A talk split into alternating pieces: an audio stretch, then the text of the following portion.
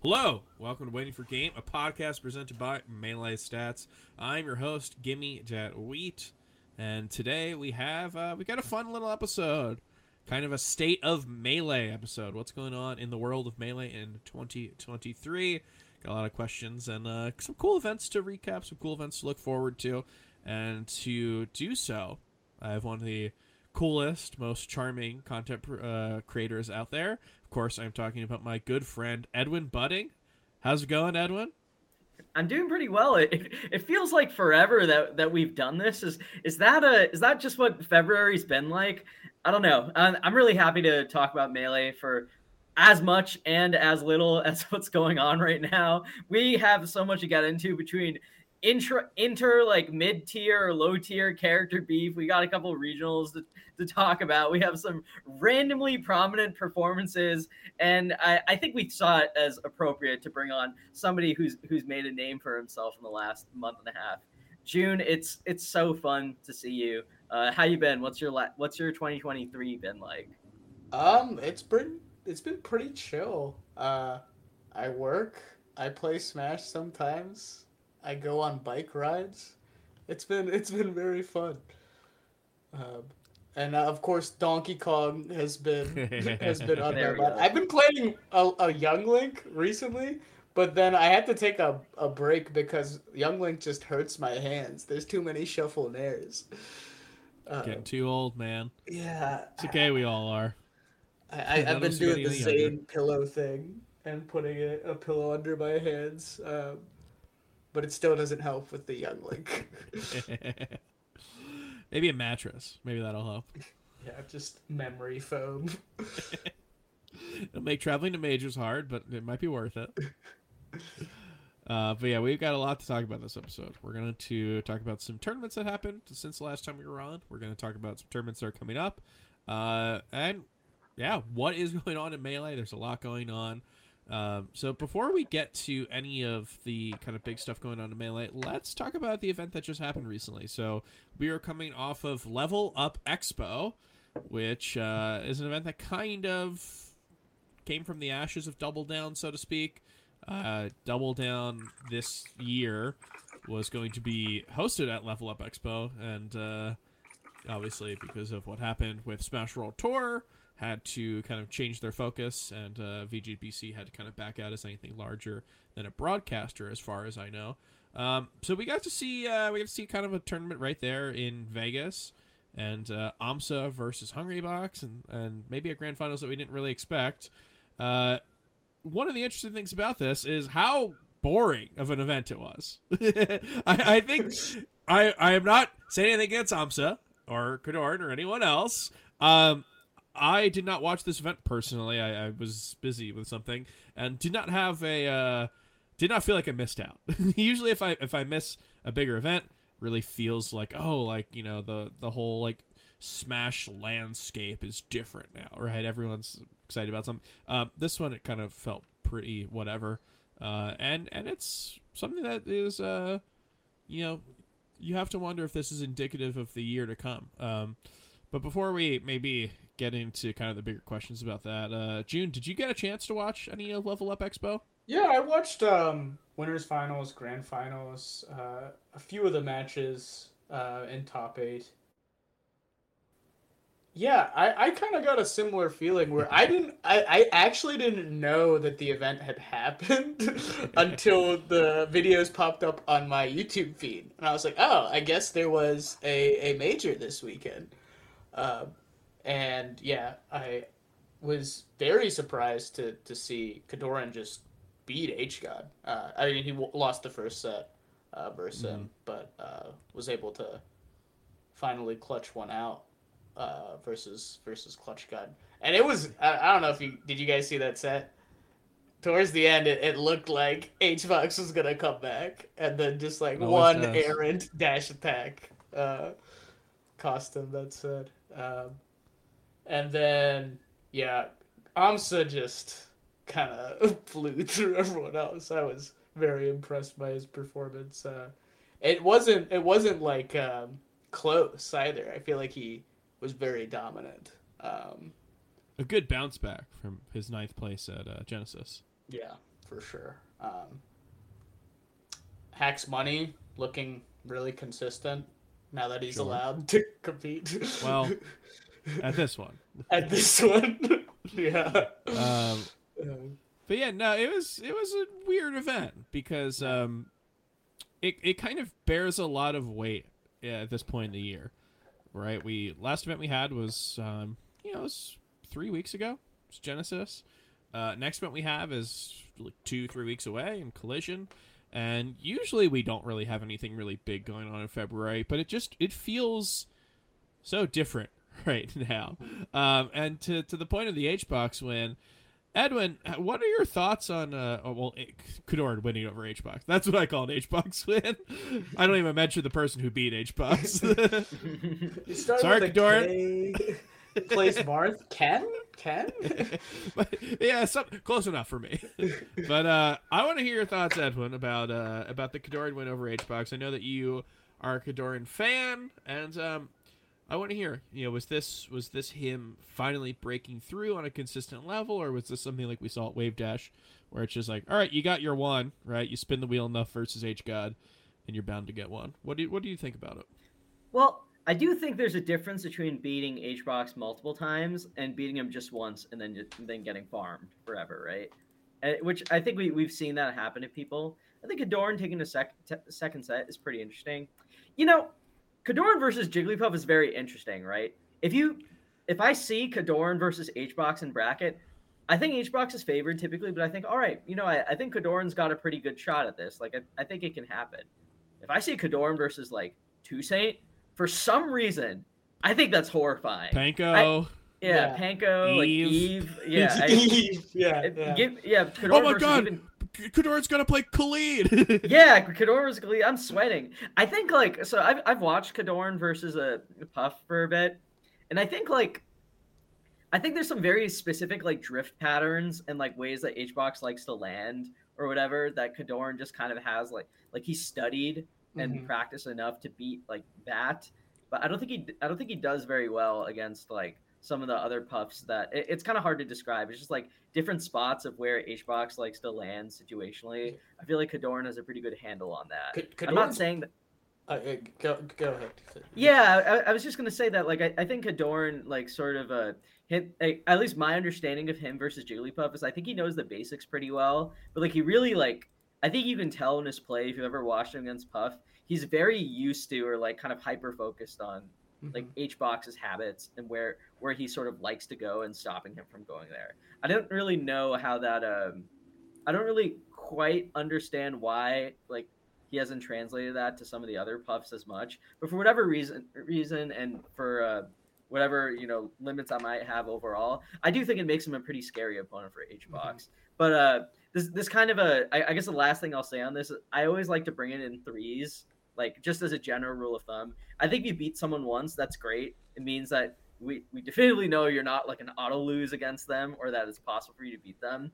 But, you know, we're, we're not necessarily holding our breath on it happening again, right? Especially if it's going against like a quote unquote better player, right? But I think if you beat someone twice and like your sets are starting to become competitive, yeah, it's a promising sign. Is Kodorin going to beat HBox uh, for sure next time they play? You know, I don't think so. But is it more likely than it was after he beat him the first time, and is it more likely than it was before he had ever beaten him? Yeah, I would say so. So I think I think this is possible uh, heading into the. This is sort of like what I imagine as the wacky outcome of this tournament, right? Kodorin takes a set from HBox, gets second to Amsa.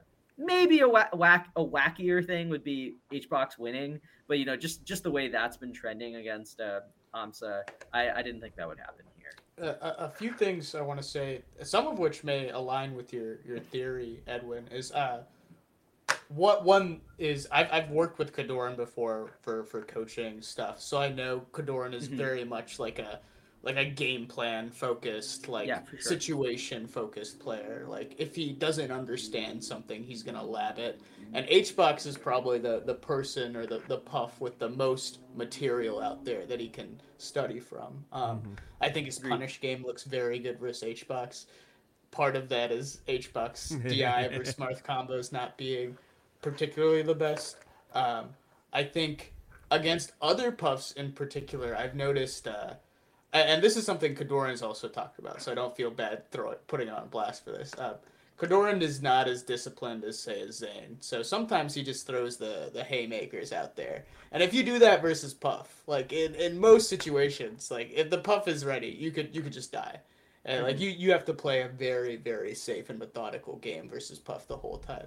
And uh, sometimes Kodorin gets put in a spot where he he might panic, but I think he's played HBox and studied the situations enough that he just he doesn't panic as hard, um, which helps him. And then yeah, the the other things you were saying.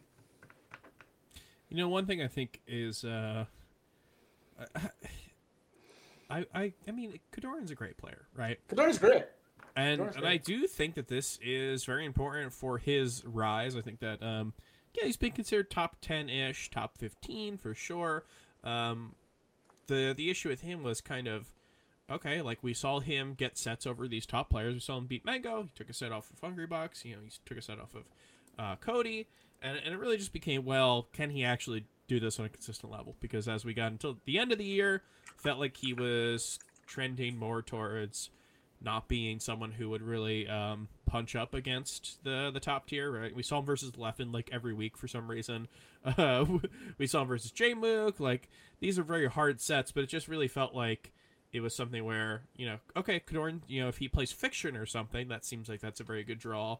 But uh, getting into a top eight and making an upset there, something like that, might be very hard for him. So I, I do think that this is a good sign.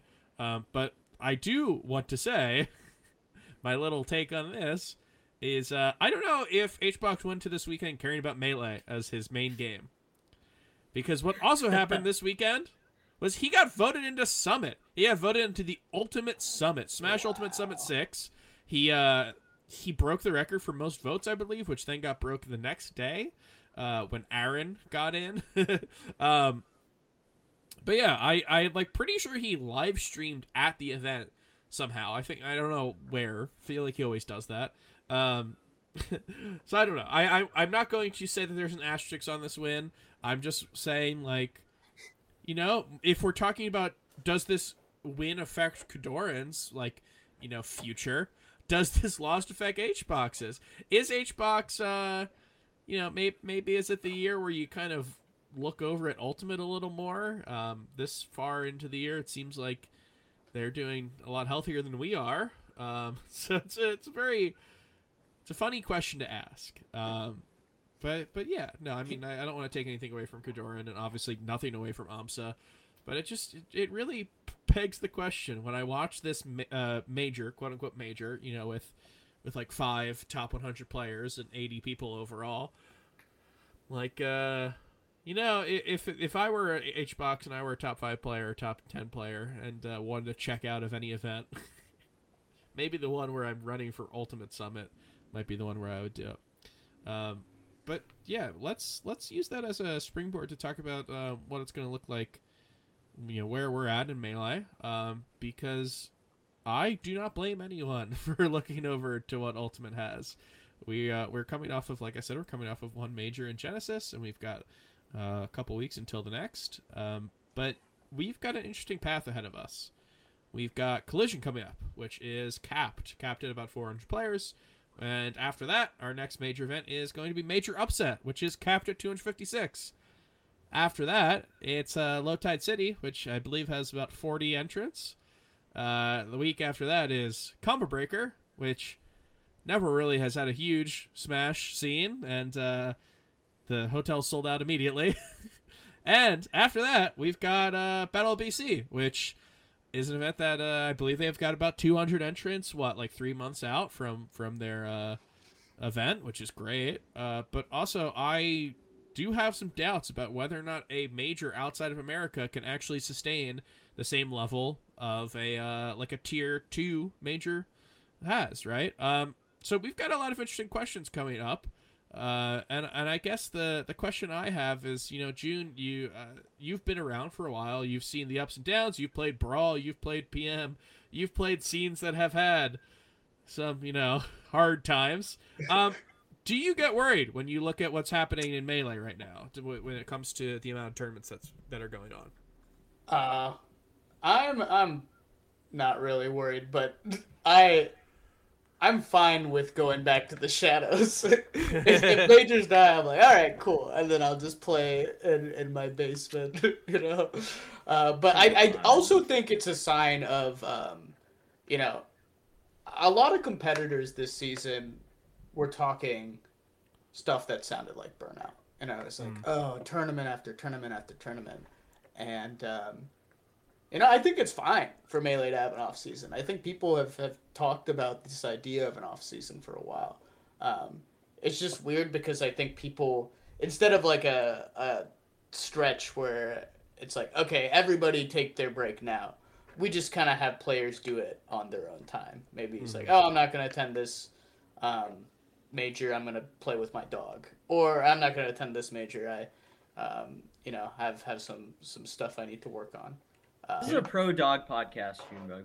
Yeah, I, I love dogs. I, I, but uh, I'm saying that you know the yeah the the amount of majors that is happening or that are happening. I I don't think it is a a concern um, right now. But I, I that's from my uh, like biased underground perspective where I'm like, wow, you guys have you guys have this many tournaments? Dang. Dang. We we got a tournament coming up soon. Twenty entrants. We're pretty excited. you know, I, I will say definitely uh, don't want to act like you know we don't realize how lucky we have it. I, I got to uh, follow along with the 64 scene as they released their top 64 players of the year. Oh, they uh, do top sixty four. That's they do a top fun. 64 players of the year. I think this is their first time doing a a um, offline one for a while.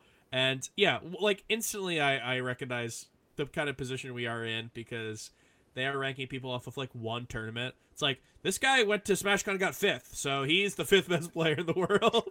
um, and it's like, yeah, no, I, I understand that, you know, maybe it's not too bad if I'm complaining about like it's gonna be like two months between our next major. Maybe that's not the biggest deal in the world, but it is an interesting prospect because melee has not really had to deal with this to that extent, right? Um, Edwin, what do you think about this? You know, we're we're coming off of a year that we literally had an off season because of uh, the novel coronavirus and its good uh, little buddy Omicron. Um, so it's you know it's been a long time since we had a real uh, melee season. But but what are your thoughts on, on how this one's shaping up to look? So let me give the optimist path first, okay? Okay. The first the first optimist point of view is that this is February, okay? We just finished with Genesis.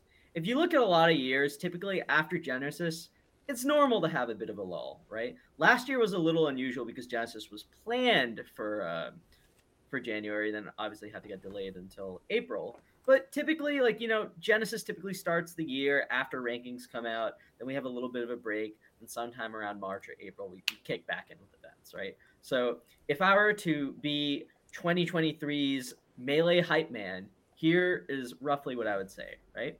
So we got some regionals coming up that are going to be really fun. One of them features Cody Schwab, so Kilroy is going to be pretty exciting. That's going to be a nice warm up for Collision in in May, which is fe- set to feature basically the entire Northeast. ton of top East Coast talent: Zain, Cody Schwab. Uh, I think Hungrybox and Leffen are going to be there also. So Mhm. At Collision? Yeah. Oh Yeah. my god. That's so we're gonna see a so we're gonna see something that's basically gonna have I also slug will be there so i think it's quite likely that that'll have about like seven or eight top 10 players so we Getting some already will, international talent as well from the Yes. compendium Mhm. if people pay.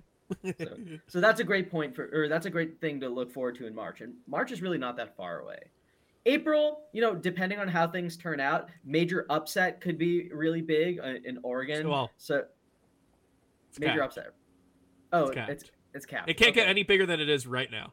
well maybe maybe someone gets tpp'd right so that's but that's that's gonna be pretty big i, I- believe amsa is going there hopefully plup is going Uh, I- I- Zain, Plup, yeah, uh, Yeah, Cody, uh, and that that is another stacked event. Um, Mhm. It's just interesting because you know if you are someone who looks at it, uh, we're we are generally not uh, attuned to this idea of, you know, you better sign up before it's too late. Uh, case in point, I was helping the TO of Collision, working behind the scenes on some some ideas, and I never signed up, and I literally got on the wait list because uh, because I I forgot. Um, yeah, I think the the idea of like being oh I can sign up at any time is is pretty strong in the melee scene, right? You know the joke about like everyone signing up at the last minute. Uh, yeah, we, we we might have to come to terms with the idea that that might not be something to, that we get to do. Wait, what was the famous term that we kept saying about tournaments last year? It's buyer's Stu- market. Buyer's market. It's Could we buyer's market. saying- There's so many majors out there that you can pick, take your choice. 24 hour venue, sure, I'll go to that one. Oh, they're running monitors? I don't care. There's going to be another major in a few weeks. I don't need to go to you. It was the kind of event where, yeah, you could. There were so many events that you had to cater to the people who were going. It's not just we have a bunch of CRTs or well, we have a bunch of melee setups. Uh, go play because you know that's how it used to be, right? That You didn't have to to win over people as much. Uh, but yeah, last year and the, and the year before, to an extent, it was a buyer's market. Now, question I ask both of you: Does it feel like a buyer's market right now? Jake, No. what do you think? I, don't- I don't think so. Edwin I think it may be a seller's market. Wait, wait. Somebody buyer's market is when the the attendees have all the power. A seller's market is where the the TOs have the po- We've never said seller's market because you know what? It didn't happen last year. It didn't happen. Probably didn't happen since the time we did our podcast, right? The entirety of the time we did our podcast, I don't think there's ever been a time where the the person who uh, the attendee, the general attendee, has been uh, in this type of position.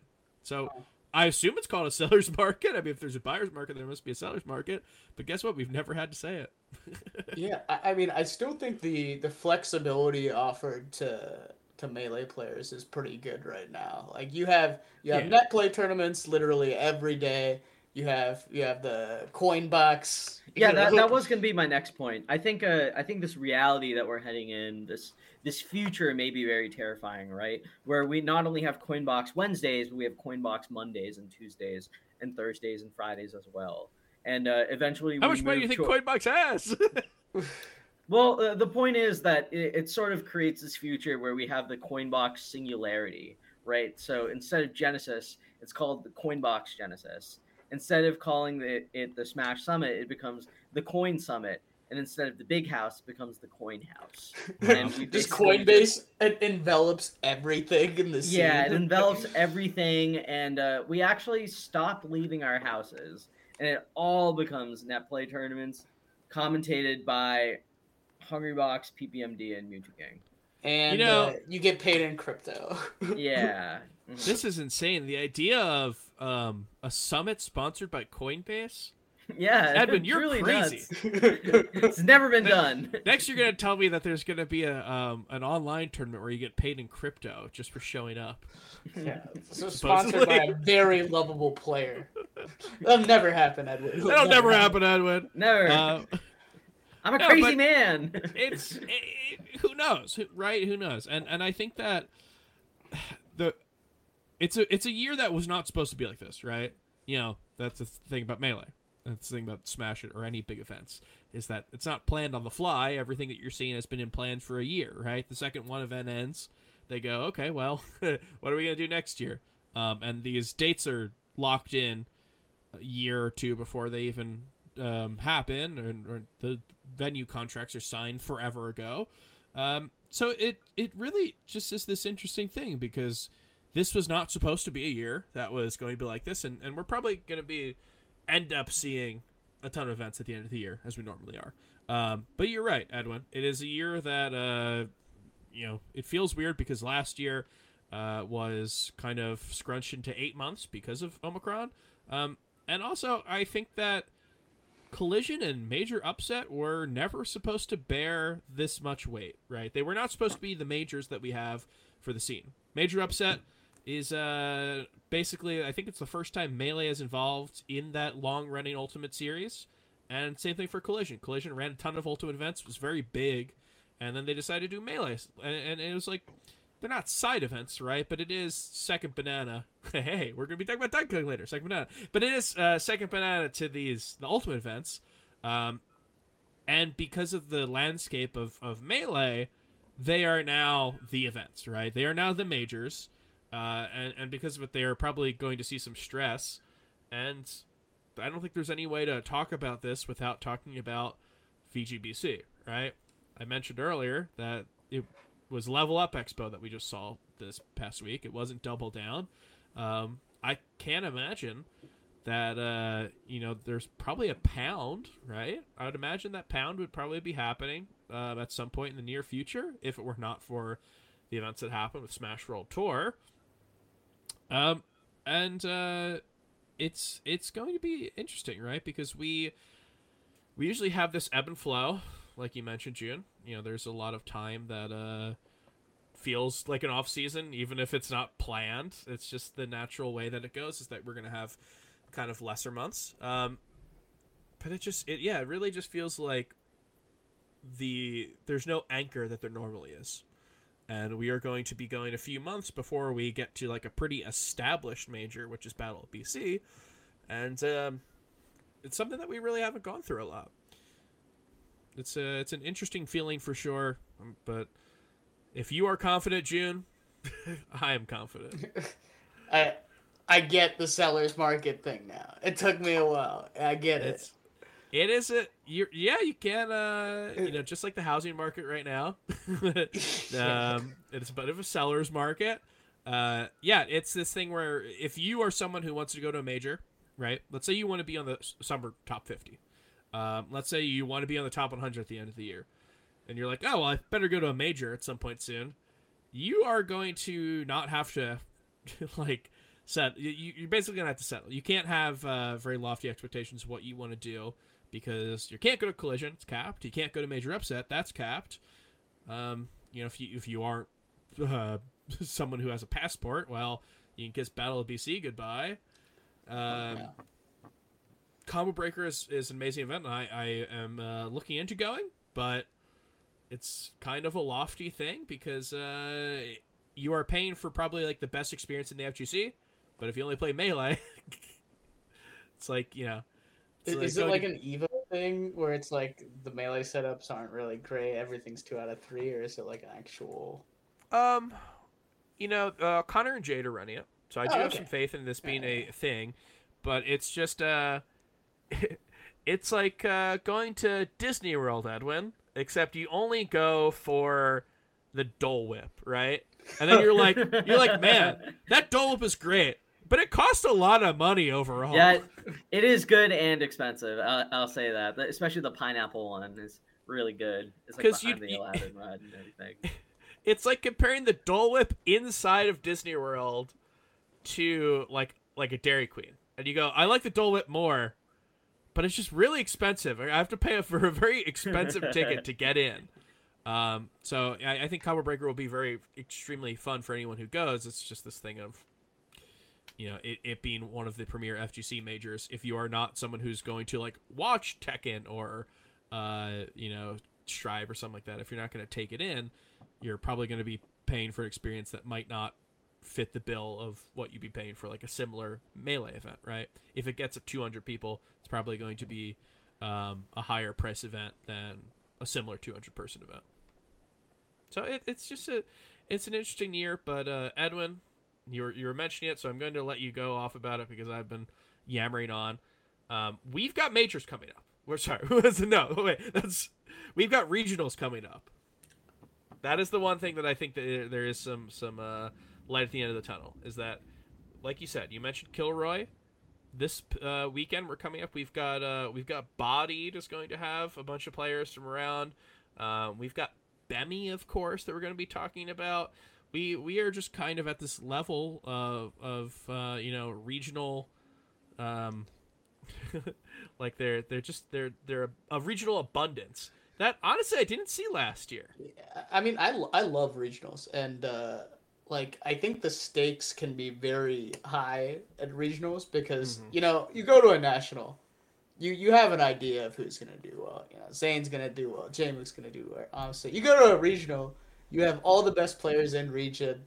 Like anything could happen. Uh, I, I think there's a general idea of like who's gonna do well, but there's there's like these players have been playing so many sets together for a long time. Like you get those really high level interactions.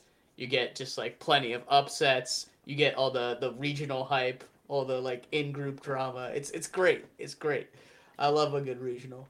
I mean, even uh, even uh, in a tournament where it's everyone in a very strong region, when there's one real like Titan type player there, then it then it kind of becomes fun in a different way, right? It's yeah, like well, you okay, wanna. Yeah, it's like okay, we're at a what is it like Smash Valley or whatever? Like, can anyone stop HBox here, right? Or can anyone stop? Uh, or like when HBox went to all those regionals in 2017, where he was just going to a tournament every week, and those were kind of like the training grounds for Zain, right? Like you, you would have events like that. So you know, I brought up Kilroy before because Cody Schwab is going to be there. So I think that'll be a really fun kind of you know, battlegrounds. Just call him sort of- Cody. Cody Schwab is fun to say though. I will say Cody. Cody's more natural. Hey, if you're having of the- fun, I'm not about to stop you. Did I call him Schwab? Do not call him Schwab. Will we get Don't get- sued? don't don't get radar started on this. If he were on the show, he'd lay into you right now. for, He'd for be he'd be for calling him for even suggesting the idea of calling him Schwab. uh, okay, all right. And don't get us started on radar because we're going to be talking a lot about lemons if you do. Yeah. That's the tier list. Oh my god. you know, and, and I just want to remind everyone who's listened to the show, like for as much as we've talked about this tweet, this tweet and this fruit tier list had like two likes. I Yeah, think, uh, I I think don't- it had like four. Yeah, four. Okay, my bad. Twice as much. But if if Elon Musk's like whole views thing was around back then, I'm pretty sure that tweet would have less than hundred views. But like judging by as as many times as- as we've brought it up on this show, you would think this was like a scene defining tweet. It depends. Yes, depends how views are tracked. I've viewed it myself 100 times. So. Yeah, I, I think I think it might have thousands of views just because people looked at it and we're like, "I'm not gonna like that. what is this?" a very rare tweet that like people don't want to interact with. You know, well, there's a lot of tweets that people disagree with, and they're just like, "I'm gonna drag this person," and it's got like 87 quote retweets to like 13 likes. Not, not this one. Yeah. Everyone's just like, "Eh, I'm gonna stick." with yeah, Yeah, So we- I feel like, Banana's radar. got to be number one though, right? Right. I feel like Banana is so solidly like top two or top three in so many categories. It's tasty on its own. It's a great flavor. It's got prop value. You can hit someone with it or throw it. It's got comedy value, like throw, eating a banana and then throwing the peel in the, in a road or, or in the street to cause some mayhem and everything. I love very bananas so much. But bananas are great. I mean, it's it's entirely subjective, which is the the fun thing. My favorite fruit, personally, is is uh, passion fruit. I just love. I, I had it Okay. once when I was on vacation. uh, When I was like in Miles away or what? yeah yeah yeah. I think in uh, the Dominican or something sophomore year. Um, and it was oh, so good. And now I can only get I can only get small tastes of it in my Chobani yogurt. But I still love passion Every fruit. taste of Chobani is is uh, one second away to the white sands, the white beaches. Take me back, please. well, I'm sure we're going to be talking about bananas very soon because I know someone who likes bananas a lot.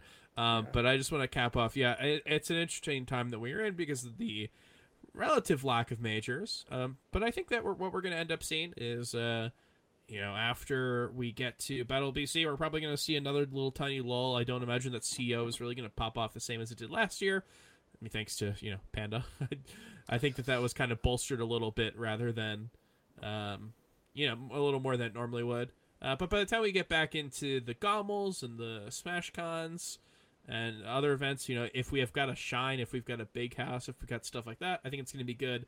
Um, regionals are definitely doing really well, and I think that we are f- kind of falling back into the idea of like it's okay for top players to go to regionals because uh, generally with the majors that we had, didn't really make sense for someone to go right. If you were going to like be in contention to win a major, um, taking a weekend to fly out to play like Skurzo, it's like, well, I could do that, or I could net play Zain for 18 hours of my weekend. and uh, you know what what helps you more with your ability to like win Smash Summit, right? Um, which we're also going to be seeing at some point soon. So it'll feel a little weird, but I think it's going to be good. The only thing that I have some apprehensive uh, apprehension about is uh, I don't know how many people jump in. I feel like melee every single year is like we've got our established events, and then we've always got like someone jumping in. You know, last year we had uh, Ludwig throwing stuff. Last year we also had the off season randomly just threw something pretty big, right? Like we always have some random thing. It's like oh Yahoo Smash rivalries or uh, Four Loco Fight Night on like we've always got something. And I just wonder, with everything that happened with Nintendo and Panda and everything like that, um, I wonder if we're still something that's worth it to jump into. Because all of these people are like losing money when they give us a fifteen thousand dollar prize pool because they like played it in college, right? um, so it's going to be an interesting thing to see as to whether or not that is going to continue. Well, I see that we're all I should have ended it uh, separately. I should have said, I don't know about that, but regionals seem to be hype. Yeah, uh, no, I mean, I think you, you make you make very good points. We it's it's been a dark few few months. I kind of like forgot because I've just been playing Donkey Kong. Uh, that's how dark well, the past few months have been in terms of like the Panda VGBC stuff. Yeah, it, it, let's uh, get into let's get into Donkey Kong. okay. yeah. You know, we were talking about regionals. Let's just, let's just go. Regionals, I think, are a great place for players to uh, get wins they wouldn't normally. Um, you know, a lot of people out there. Uh, if you go to a major, you end up getting seated outside of top 64. You're probably going to play like two very good players and get eliminated at 65th or 49th or something. Um, and I think that regionals are a really great place for people to get little wins. You know, you look at someone like Blue. Blue didn't beat any top 100 players this past week. It bought me, but beat like a ton of people around his tier. You know, uh, beat Reeve, beat um, who else? beat Michael. like that's beat Michael. Yeah, it's and it's these types of things where like you might not necessarily see that at a major. Um, but I also, you know, if, we, if we're going to highlight what happened at regionals, there was a regional a couple weeks back where uh, there was a Donkey Kong player who happened to accrue a bit of wins. Junebug. why, why, why would you sigh Edwin? Is it's it's honestly kind of upsetting. I, I can't lie. like that you're just like you're using this power for like a thing that's a bit, but it's not. But it's not a bit. It's like very scary. it's, it's well, like a horrifying reality. Eric says I'm the most evil melee player because I just I just go around uh, using mid tiers farming people for my my YouTube content. Yeah, yeah. I don't, you... I don't know if I agree, but from the optics don't look great for me. I don't know. I think I think it's pretty great. You're you're beating like a you're beating a top twenty five player. Just like it's not even like a. I, it, is it like an MDVA thing or something? Like like this this region has so many people that just like it, it's like like chilling with the Samus, right? At first it was a really funny thing, and then eventually like he started only playing Samus, and then it became like, wow, I guess Chillin' Samus is just like his best character now. It's it's pretty good. I feel like this is this is just like something something uh like you know inherent to this region of MDVA. I I don't know. You know, my my friend Stevie was explaining some like bike uh, scene lore to me, and uh, mm-hmm. apparently, like if somebody gets really good at biking, they'll like remove the brakes on their bike, so they are like forced to skid brake all the time. And they'll they'll like remove like the speeds from their bike, like you know how you can get multiple speeds. You get one speed, so you have to pedal really fast for when you want to go faster. And for some reason, I feel like I'm kind of doing that with melee, where I'm like, oh, this is the thing that's fun for me now because the I've just been playing for so long. The my old characters just they don't they don't have the same oomph to them. And I just played Donkey Kong for six months. So like this is great. So let the viewers in on on why Donkey Kong. How did you get to this point of your life? okay, so normally uh, for the past I want to oh I guess it's been like two years now. Um, the past two two and a half years, I've been playing um, melee mid and low tiers, um, and then comparing them to Project M's version of these characters. So I started mm-hmm. with Roy. I played melee Roy for I want to say like four or five months. Um, and then I compared him to PM Roy because this was around the time where Zain was beating everybody with Roy, and people were like, "Oh, is, Roy actually good?" And I'm like, "Well, kinda like, and then I, I tried to outline like what he has going for him and this is that video. It's like he's really really good against fast fallers. He's great against fast fallers. Middleweights, eh. Floaties, eh. But like he's he has Marth's stuff. It's just uh, he's got Marth's body. It, his moves just work like Roy, and then he's got down tilt and F smash and like he's got some stuff going for him, but he's no Marth. He's just like worse than Marth in every measurable way, um, except F smashing Pikachu.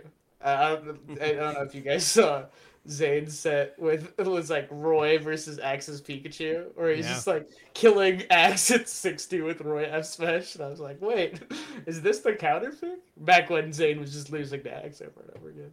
Um, so I started with with Roy, then I went Ganon, then I went Mewtwo, then I went uh, the Mario's, and now I'm on Donkey Kong, or I, I was. Uh, I guess I'm I'm still kind of playing Donkey Kong here and there. Um, um, so I'm making a video about how melee Donkey Kong works and like how is his tools are, are function in the melee meta, and then how they changed in NPM. And a little teaser, I guess for for the video. Uh, he, he functions very similarly to the way Pikachu does in the meta, where his his tools are very very good against the meta uh, characters. So like super good against fast fallers, super good against middleweights. But then you get to the weird characters. You get to some of the floaties. You get to some of the other mid tiers. That's where DK is like actually pretty. He, he, he can he can have some problems. Um, but you know you give him a bracket full of foxes and falcos that, that he can zero death, then maybe DK doesn't complain as much. Um, That's so in because I feel like for for common uh like before this whole wave of DKs, I felt like the perception was that the fast fall like that the floaties were tough and the weird characters were a little tough, but that like Falco in particular and Fox were were quite hard for D. That used to be the common knowledge, right? It- It's interesting because I, I think one of the many reasons that there's been like a med uh, mid tier low tier resurgence is like people are getting really good against spacies. So I, I think maybe before uh, counterplay in general just wasn't as developed. Mhm. I, I, I think one of the ways you can see this most clearly is just like watching like I was talking about this with I think Eric the other day. Um, like back five six years ago, if somebody ledge teched and then recovered, everybody would be like, "Holy shit, what?" And now it's just like an Uncle Punch thing that you Yeah. could practice. Yeah, people have And- come up with counters to beat Ledge Tech. they're not surprised by it. Like they like they're ready. Yeah, yeah, and I I think uh, the low and mid tier players they kind of got used to a lot of the spacey stuff. So uh, shout outs to Da, uh, very smart Donkey Kong, uh, labbed a lot of counterplay. Actually, like taught me a lot. He sent me a Da sent me like a a research paper on how Donkey Kong Shield works. They Yeah, I are find very that- well yeah, f- I well versed in, in the, Yeah. the Kong. They- they've been playing for they've been playing for such a for, for so uh, like like not many years too. They came from uh, like the other Smash games or something. It's, Yeah. it's really like, incredible. they're they're prolific. I, I will say that much. They they they've got a very interesting brain. Um, but they sent me this research paper on Donkey Kong Shield, and I learned that oh yeah, Donkey Kong's front-facing shield pretty much like very difficult to power shield a Falco laser with, but backward shield, dashing shield, tilt turn shield.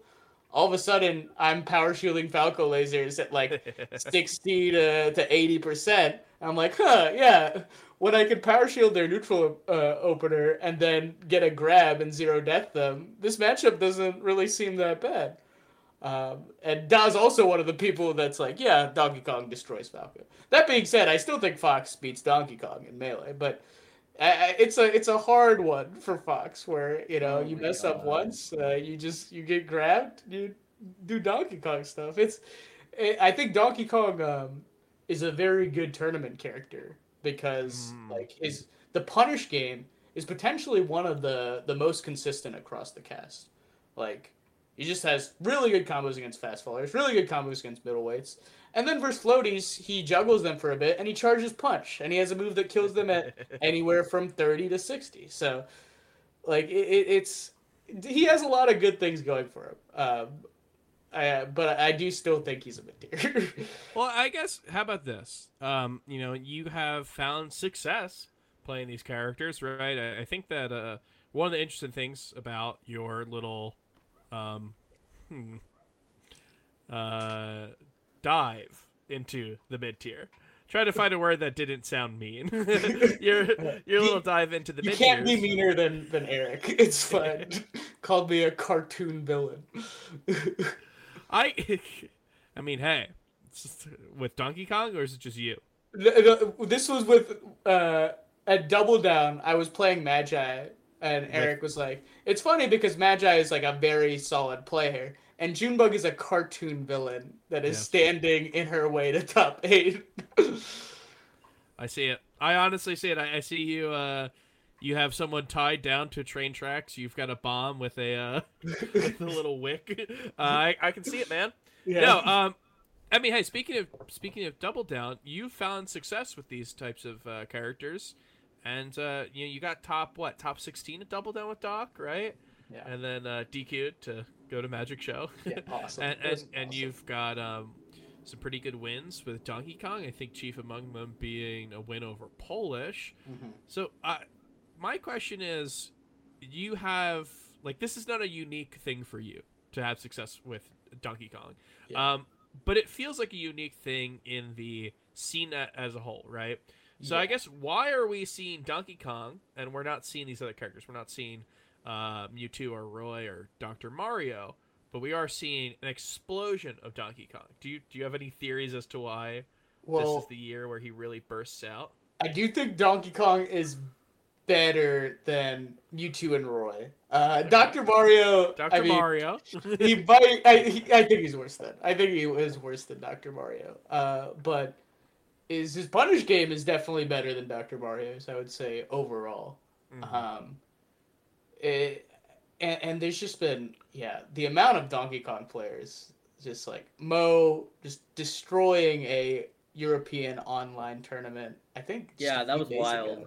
yeah, that was uh, this week. He, I, I I just watched those VODs, and it, he four stocks Abe the first game of winners finals, and He beat Sharp also before before that in Ricks. That was an Well, beat insane Ricks, run. yeah. yeah, just beating like some of Europe's best players back to back with Donkey Kong, very very impressive. Um, yeah, uh, we Rishi's Donkey Kong. I mean, he hasn't been entering events with Donkey Kong, but he terrorizes ranked and unranked. He beat, uh, I think he beat Aklo unranked. He beat he beat Slug in Donkey Kong Ices in ranked, Jeez. Uh, which is not a good matchup for Donkey Kong. I think it's one of his hardest matchups. Doesn't, doesn't DK have to like cargo throw but jump off stage and, and toss? You do Yeah, really weird stuff. to yeah, Nana. he- That he's is- got like a weird anti-nana game. Um, but yeah, it's hard to to grab the character that doesn't get grabbed. You know.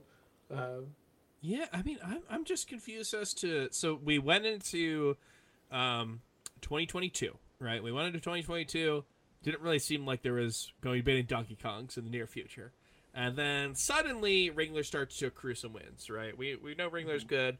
Prior to this year, you know, he took a set of Zamu. He's he's, he's done some stuff uh, at SoCal. In SoCal, of course, he's always you know taking people close. Um, but we come into the year not really look thinking it's gonna be a Donkey Kong year, and come out going like, "Wow, we had a player who was almost top 100," um, and it felt like this huge step for this character.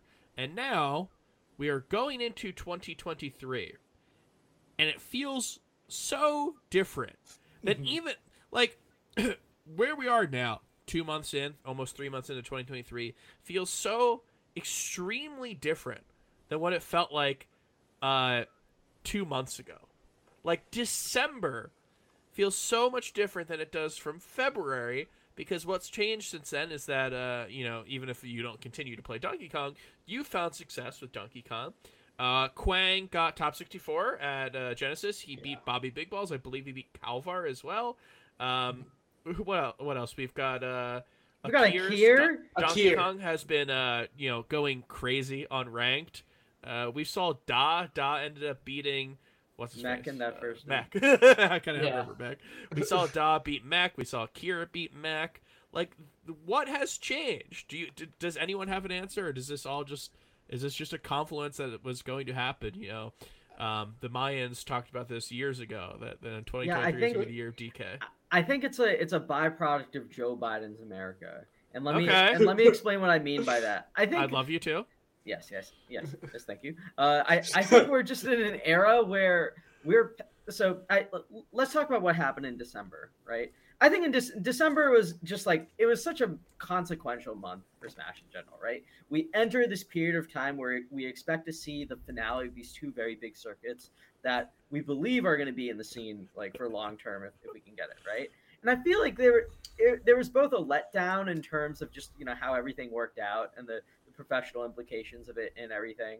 But I also think that like we, we kind of we sort of did enough to make up for it on with as much as we could, right? So Mhm. main stage was really big. We had Scuff World Tour. We sort of like we, we still built had a very big month, like regardless of that. But I feel like we never really had time to like fully process what had happened, right? And I think heading from that into Genesis, it was just like it was just a lot. And I think something with Donkey Kong, what I've noticed with him, right? This is a this is something that, that I've noticed, especially with Donkey Kong more than other characters.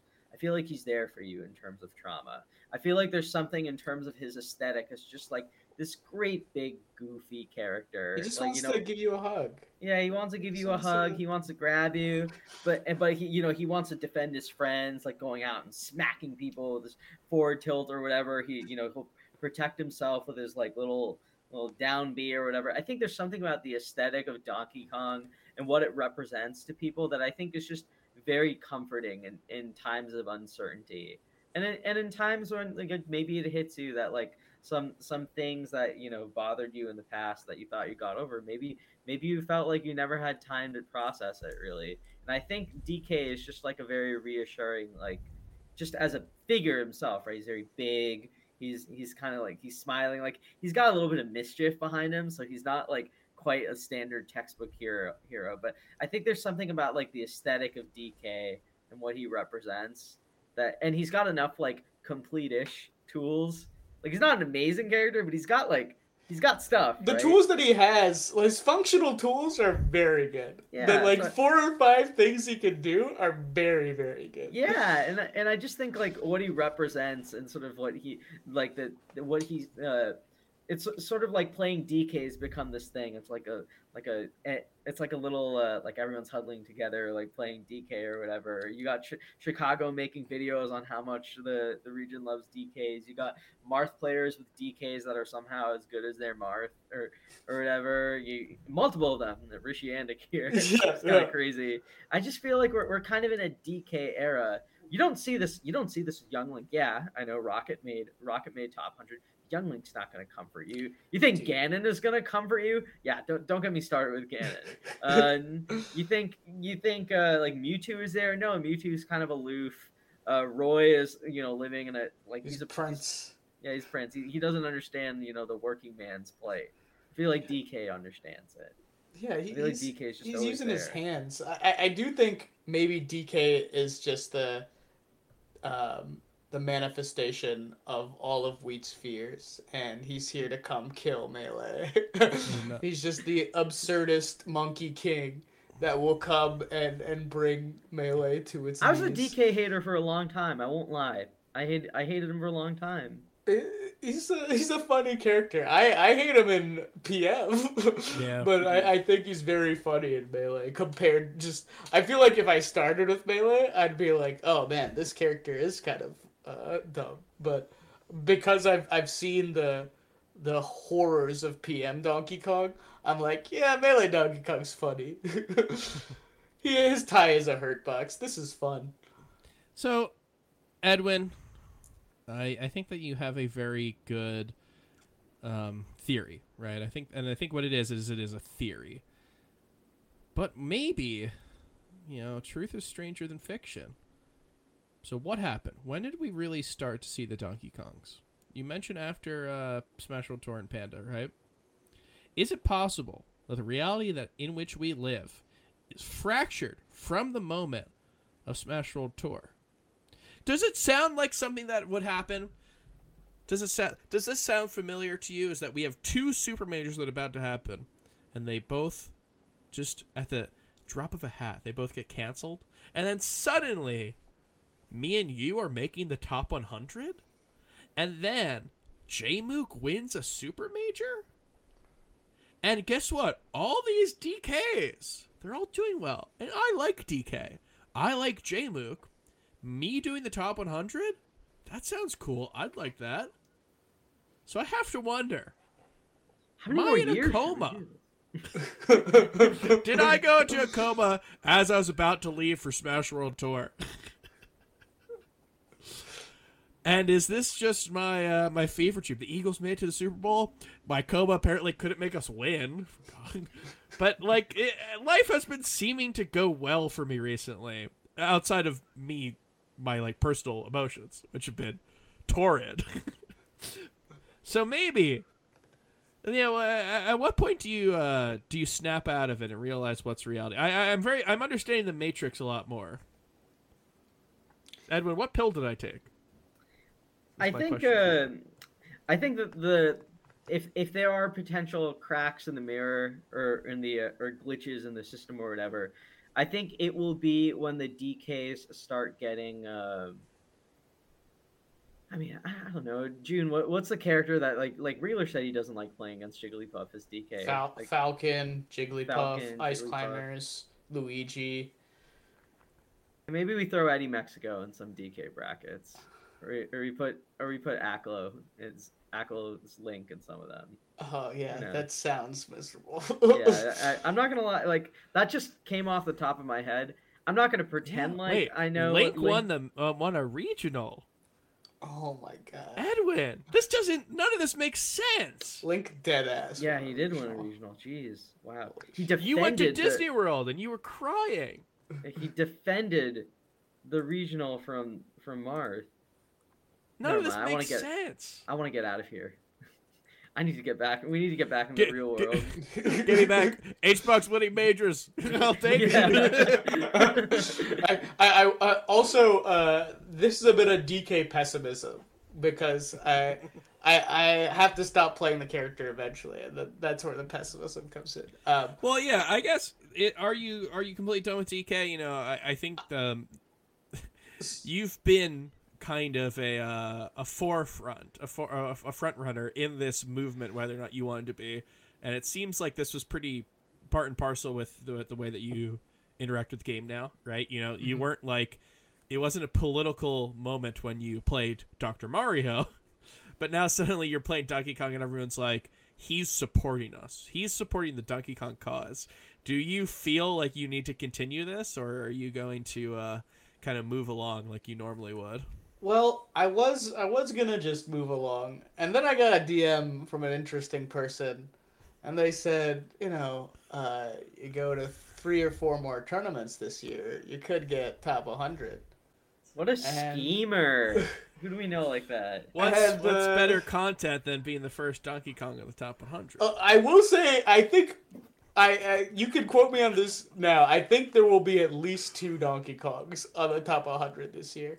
I think Quang will be on it. I think Akir will be on it, uh, for sure if they go to tournaments. Um, and if I continue to to attend tournaments, maybe maybe I could get on there as well. Um, but I will say that I've been having a lot of fun with Donkey Kong, more so than my other characters. Uh, I had a lot of fun with Ganon, but I played Ganon a lot in PM, so it wasn't like a new like feeling for me. And PM Ganon Mhm. is a lot better than Melee Ganon, so I had more fun with with PM Ganon. Uh, so Melee Donkey Kong's just just like fit like a glove, and I was so surprised that it, it worked that way.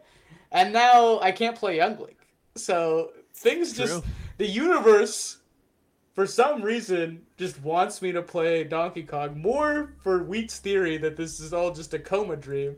I, I have no I have no agency. I have to play Donkey Kong so I can make top 100 for Wheat. Melee uh, is all just a figment of my imagination. But yeah, I, I w- I was gonna say that one thing. Um, I think people will start to learn the matchup a little more. Um, Mhm. both P- Polish, I think, uh, didn't know the matchup as well as they could have. Um, and Polish is I've played Polish across, or just with, with multiple characters for, you know, I forget when they started coming to MDVA tournaments, but I want to say since 2016. Um, so I, I had like a lot of experience versus them as a player, uh, specifically, and they didn't have a lot of DK experience, but they they definitely were, were cooking me in a lot of interactions. Um, so I think once people learn uh, how the character works, what his strengths, what his weaknesses are, you might see his space on the tier list normalize a little. Um, and then once you get the, the Donkey Kong's bad matchups thrown at them, you, you can see where he struggles a bit more too. Um, well, before we move on to the last big segment, I, I guess let's push you on that question. Where is Donkey Kong on the tier list? I would say he's uh, similar to Pikachu. Whoa. Okay. Yeah. Where's Now, Pikachu? where's, where's Pikachu? let me let me look at the tier list real quick. Pikachu's like I nine. believe Pikachu is or- or is, uh, is ninth on the current tier list. Oh my yeah, god, Pikachu really? might be above Yoshi. Below or Dang. above Yoshi, I think. Which probably would not be something that if we, if we made it today, right? If, oh if no, this yeah, came out I, I today. think Yoshi's better than Pikachu. I would say, um, maybe. Ooh, Is but DK then Lu- better than Luigi? What about Samus? Oh, Is DK better than Samus? Samus. Samus DK is kind of hard. We will probably have more DK representatives than Samus representatives. See, it's weird on because I- I feel like uh, DK does bad against like Samus and Luigi and Dr. Mario and Ice Climbers. Uh, Yoshi and Pikachu, I actually don't know much about. Um, but like the top tiers, he's looking okay. But like Luigi, Dr. Mario, Ice Climbers, it's weird. That's why he's like kind of like Pikachu. Give me a number. I'm gonna put him above Ganon. Where's I'm that? say What is four- that? 14. 14. Okay. Yeah. You know, I was looking at the tier list recently because I was thinking, you know, Does he beat um, Ganon with the- all that that's going on with matchup? DK, what's what's the tier list going to look like, right? You know, uh, generally it's taken years before we've created like changed tier lists, and it's like usually like pretty big differences in, in how we view the game. It's like, oh, Marth's really good, or like Puff is actually better than we thought. Um, and I looked at it, I'm like, everything's basically the same except for Yoshi, and then you get to DK. It's like, wow, yeah, it is. It is funny how if you were to make like a rolling tier list, if you asked every single top 100 player couple months ago, I think DK would probably not be too high. And right now, yeah, I think DK 14. I think is an interesting spot for DK. I like it. Yeah, I'm I had to put it right above Ganon.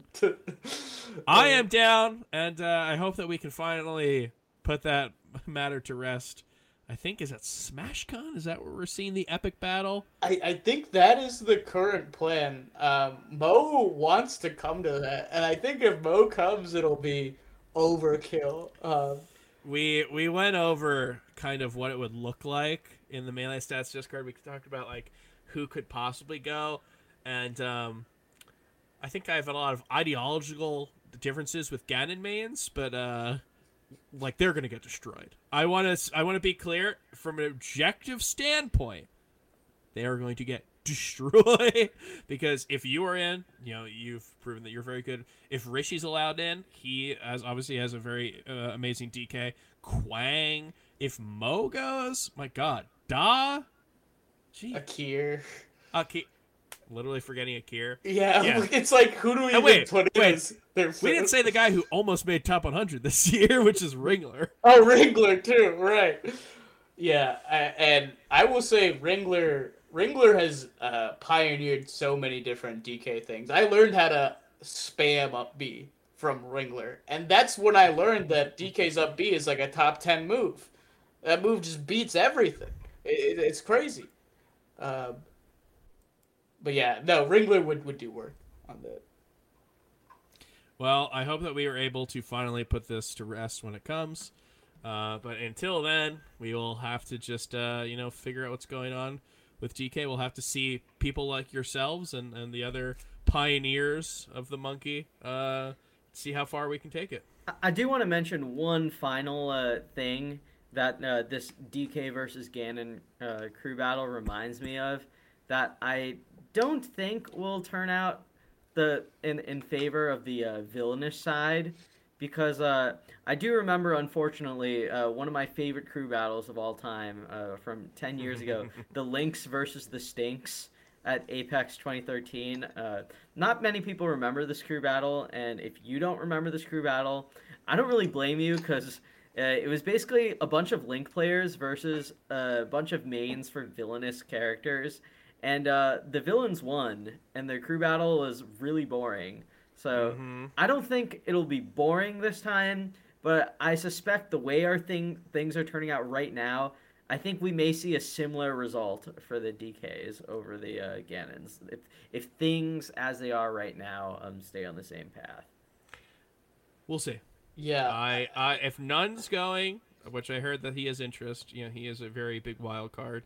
it really uh, depends on their roster. I, I Mech think. has yeah. Mm-hmm. been improving with Ganon, uh, and if you give him another, if it's SmashCon, you give him another six months, and that does sound I'm a little scary, right? Yeah, I'm sure. He, Mech he- with six more months of Ganon practice. Um, Yeah, So I'd, I'd like to see it, uh, but obviously that's going to be a little out in the future. Um, but in the near future, we are going to be talking about an event that uh, is probably going to be won by a more traditional character.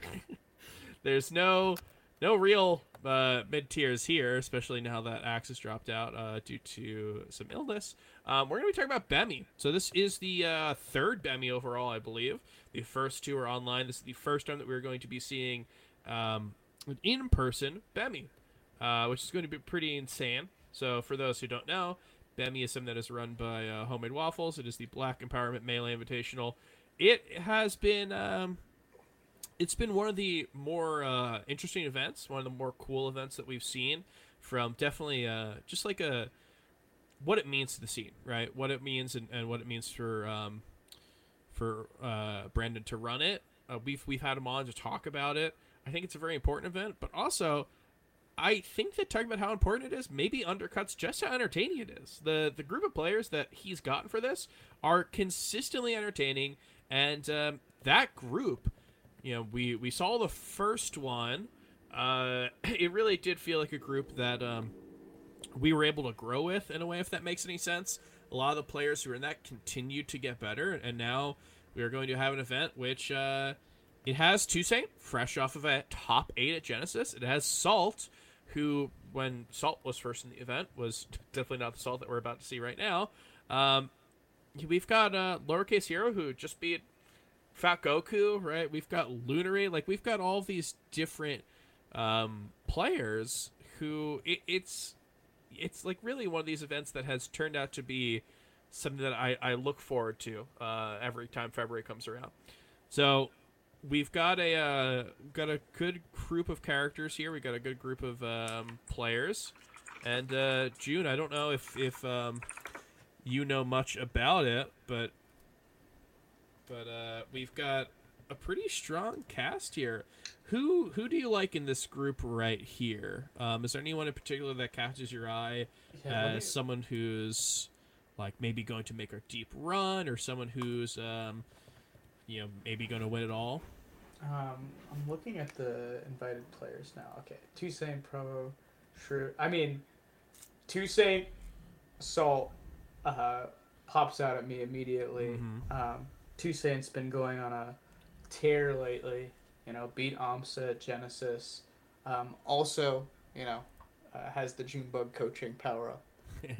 Um, Salt, oh my god, they've j- uh, she's just been playing so well lately. Um, I loved her run at the Coinbox. Uh, yeah, Beat Hbox, beat uh, Hax. It's just uh, beat Ginger. Yeah, it's playing playing really hot. And it was super funny to see her banter with uh, Bobby uh, during during the whole bracket. Um, and Prof, of course, by PM homie. Uh, it's crazy. Just I feel like he has such a unique Fox style, um, and I, I like to see him compete a lot. Uh, it's very fast, very reactive. Um, I mean, off the top of my head, I'm like, uh, Toussaint Salt. They're definitely gonna be, um, be good, be up there. Um, but like, I would love to see some upsets and There's there are just a lot of good players. I mean, Shroom. We saw Shroom.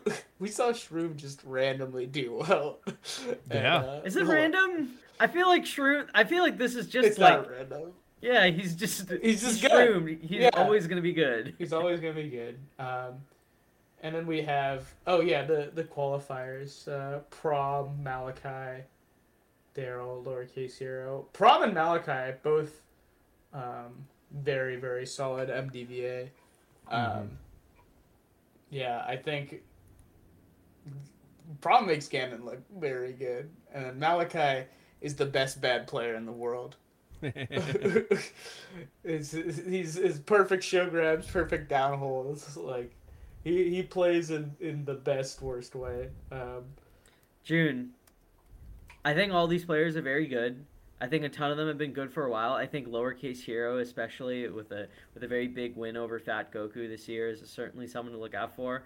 But I think the secret hero of this tournament is the guy who won it last year, Billy motherfucking Bo Peep. I think that guy's fox is so good. It's it's one of those things where it's like you may think you know the story of Billy Bo Peep, right? You may see his name on a 2019 top 100 and see, oh, this guy was like top 100, top. This guy was ranked 51 or like 52. Let me tell you something about Billy Bo Peep. Billy Bo Peep over the pandemic and seemingly, you know, like not really caring very much about his actual like tournament attendance. Uh, you know, he, he he went to a couple or he he played in some delay based events before Yeah. rollback, and then shortly after rollback came back, he he really just did not seem very interested in playing a lot or attending a lot.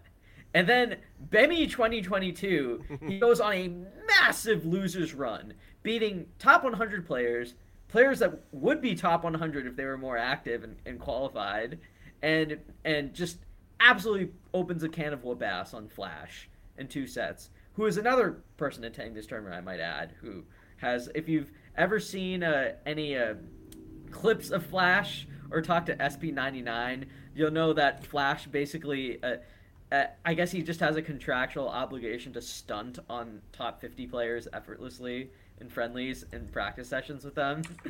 so There's always a GIF out yeah. there. yeah. So, like uh, SB99 Falco Wizard will uh, it will always post a GIF of the most perfect lasers against whatever favorite player of yours. You know, mention any player in top 50. There's probably a GIF out there of Flash doing the nastiest shit. Yeah, Flash hits Flash like a lasers. Yeah, he, and, and for and for whatever, and it's not like he's hitting clips that are totally meaningless, right? Like he's hitting clips that you know you see the stock count, and it's like, huh. I wonder why Wizzrobe is down one stock to Flash's three, or or why is uh, I'm just I'm just naming a, a random player like why is Laud down two stocks against Flash? This is very interesting. I've seen I've seen those clips. I've seen the, the Giphy cats. Really makes you wonder what happened there because Yeah. we've seen a lot of you know. Uh, right, there's a Laud, combo don't get video. mad at me. I just used your name randomly. I just don't actually care. There's a combo video that I watched with Chroma and Ambi recently, which was uh, Shroom's old combo video, which features um, some horrible, horrible combos. Some where it doesn't Old even combo like, videos are so like it's not even like I, I'm not even gonna be like this isn't actually true, right? It, it's just like dropped combos and then they pick it up after like 30 minutes or 30, 30 minutes after 30 seconds of neutral. It's like that. Don't put that in your combo video.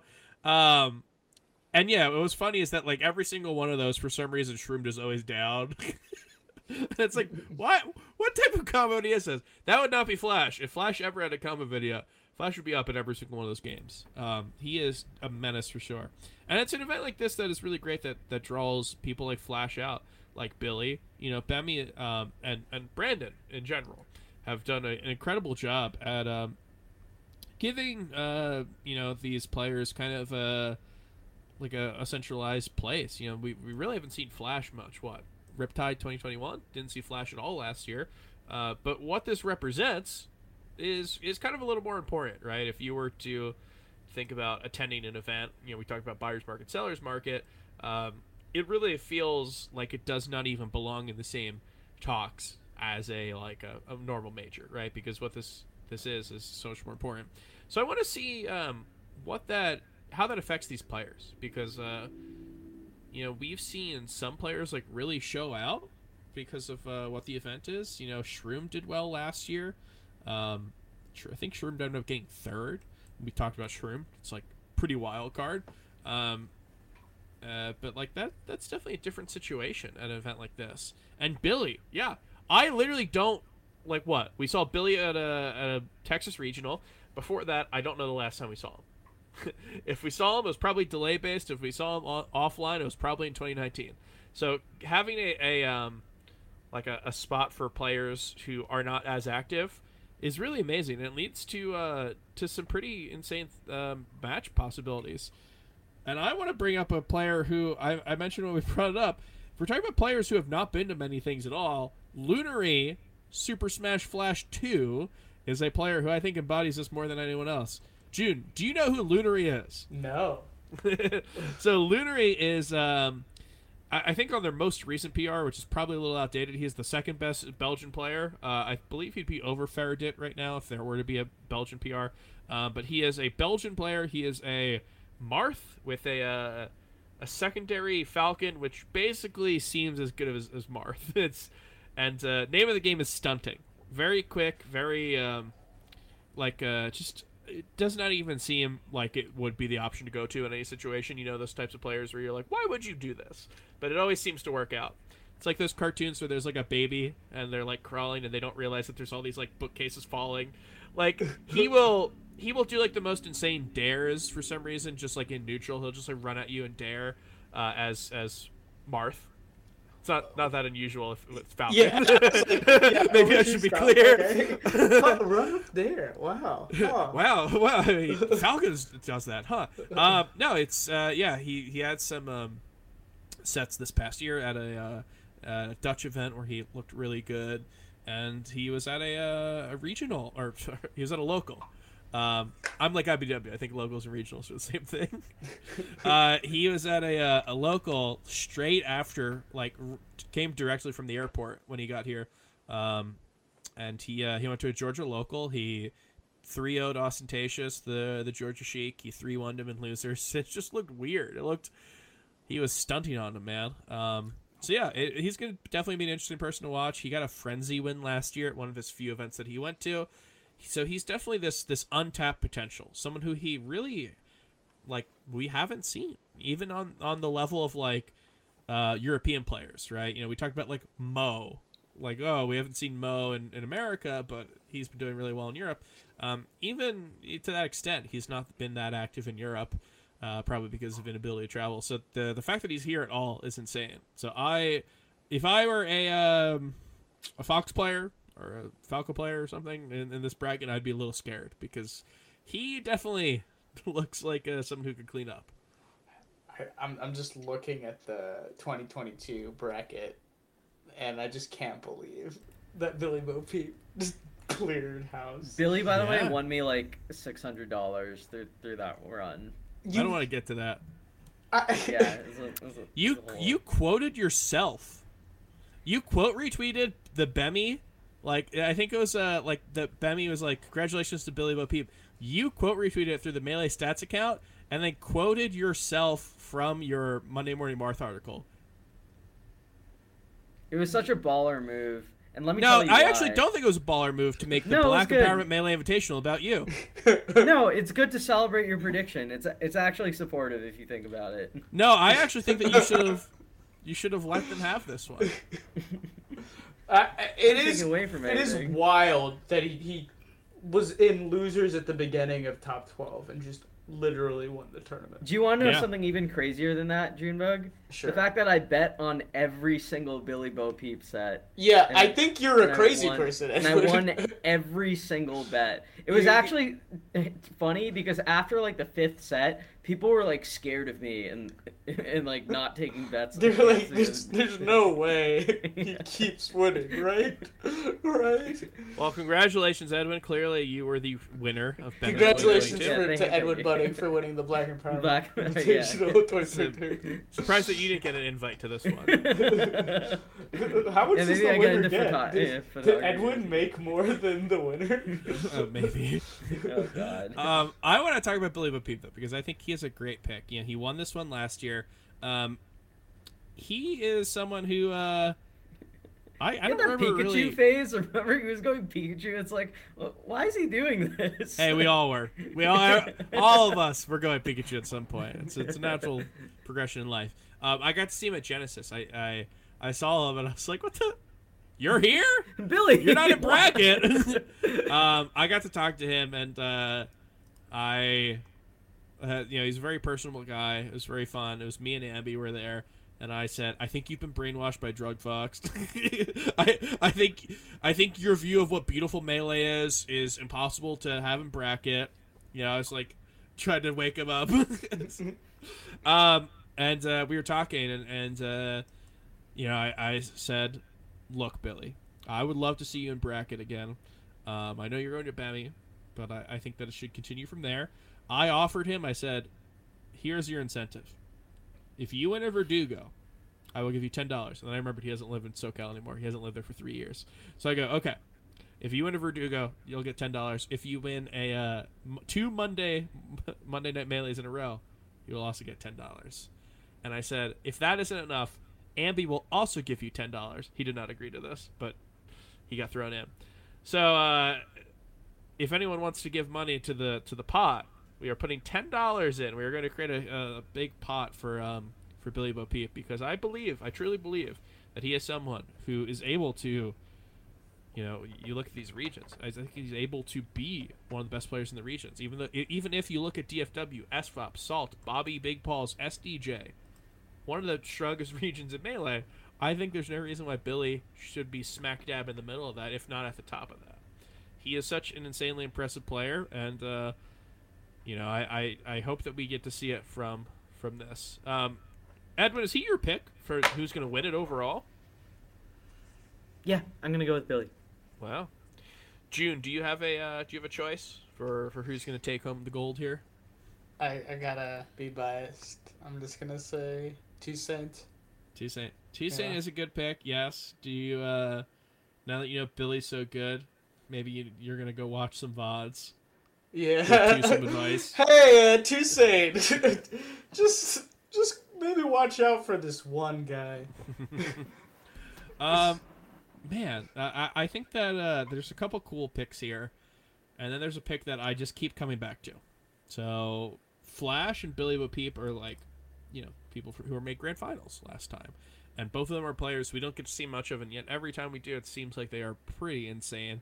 Um, and for Flash, it always seems like we're hoping that this is the start of the big breakout, right? Um, and and if if Riptide ends up being the blip, that'll be a pretty sad thing because they are, are so incredibly talented. So like I, I look at him and I'm like, I hope this is going to be the one. I hope he wins this one. I hope he continues to go to stuff. But I am having trouble picking him because every time I, I think about well maybe maybe uh, Flash will win, maybe Toussaint will win, maybe Billy will win. I have to come back to a player who uh, Edwin and I talked about a couple months ago. Edwin and I were talking about this new crop of top, you know, 50-ish players, and um, we're talking about whether or not they are going to continue to rise, can, you know, if they're going to fall, if they're going to not be on top 50. And I said, uh, Edwin, it feels weird, right? It feels weird that like Mech is a bona fide top 50 player now. Um, and I said, you know what doesn't feel weird? There's of, of all the people who had made top 50 that past year, the person who seems like they are not only going to stay in there but going to go up and that they like truly belong in that tier is Salt. Salt is a player who for years has been pick. really great.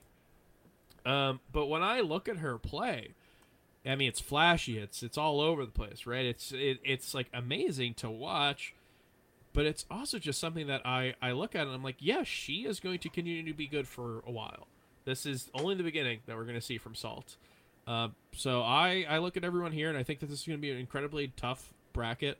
You've got so many killers out there. That's not even to say like we didn't mention KJH, who has been actually doing pretty solid. Ended up like 3-0ing lucky at Coinbox this week, right? I know Moky said that uh, that KJH's Falco was was one of the harder things to deal with at Genesis. Um, we haven't mentioned Professor Pro or the real thing. We haven't mentioned all these people who have been very very good recently. Uh, but yeah, I mean, if I if I look at this event, I have to go with my heart pick here, and I think Salt comes away with a victory here. Yeah, I think she's a great pick. I've uh you know, I, I I've been a pretty big big fan of Salt for a while, and I think one of the really big indicators for for Salt is that like if you talk to any of like the top 10 or 11 that have played her they've been like oh yeah like salt is going to be making ma- super major top eights in a year like yeah yeah it's just going to happen like it's, it's the kind of like statement that you've heard that you might have heard people say about like Wizzrobe when he was uh, coming up, or like even Amsa, frankly, or or Zain or IBW. I think Salt just she has this like electrifying factor to her, right? Where it's like mm-hmm. even when her game is not was not like as complete or like where it is today, she was still like winning a lot of sets over players like beneath her caliber of play at the time, like quite dominantly and consistently, and she was taking people above her to game 5 or outright beating them, which I think is typically like if when you're looking at rising players in a short period of time, that's a great sign oh, oh that one of the fastest Falcons I've ever seen. Yeah, and, she and, actually, yeah, it's it's and that's a really high bar. There's some fast, a lot of fast Falcons. Falcons. the character's fast. I've never seen anyone play like Salt. Dude, I cannot imagine being SDJ. And and SDJ does well, but you have to play your uh, go. You imagine going to your local. It's Monday. Everyone hates Mondays. You go to sorry, little Garfield moment I just had. You go to your your Monday local, and you sit down and it's like, okay, who's it going to be? Bobby Big Ballz, Salt, or SFOP? Which one of these, like, you know, 5,000 APM players am I going to have to play this week? Insanely correct. Yeah, it, it is really. I wonder if there's something about, like, playing. Do you think they all just, like, came up together at the high APM? Or is it nature versus nurture for high APM players? Mm like the the likelihood of three just incredibly like three of the fastest foxes like fastest fox falco and falcon respectively just happen to be in texas playing each other all the time. True. I, what is that? What is mm. that? Maybe it's something in the water out there. Yeah. Government testing site near. Their all their fingers work uh work way faster than they should. I I want some of that water, man. I'm trying to be the, the fastest. My guess is the oil companies. Ooh. It's something the oil or something the oil. Oil. Oh. It's it's. it's oh. oh. there you go. Um. Well, I think that Bemi is going to be an incredibly interesting event. And three uh, great picks. I like all our three picks. Three great picks. this is an event where I honestly like. There's so many people who I I wish we could pick. Right, the fact fucking that Shroom us, is gonna win it. none of us said Shroom. None of us said Flash. Yeah, K- KJ is so solid. I, it's wild that he's still so solid. You know, it's just like his fundamentals are so good. yeah, um, hearing both of you like convinced me, and I, and then I I said uh, Billy again, and I got convinced. And then I heard what Wheat had to say was convinced. This is gonna this is such an awesome event. yeah it tends to you know when we do these these previews and this obviously was not as like big of a preview as we would with like genesis but it tends to feel um there, there's a different feeling to it right? You know we'll go like i guess ibw is gonna win or like oh i think it's gonna be Zain right? It it feels like we're making statements with our picks. Mm-hmm. like what you know it's like oh well i could pick mango but like i actually think that it says more if i you know stuff like that.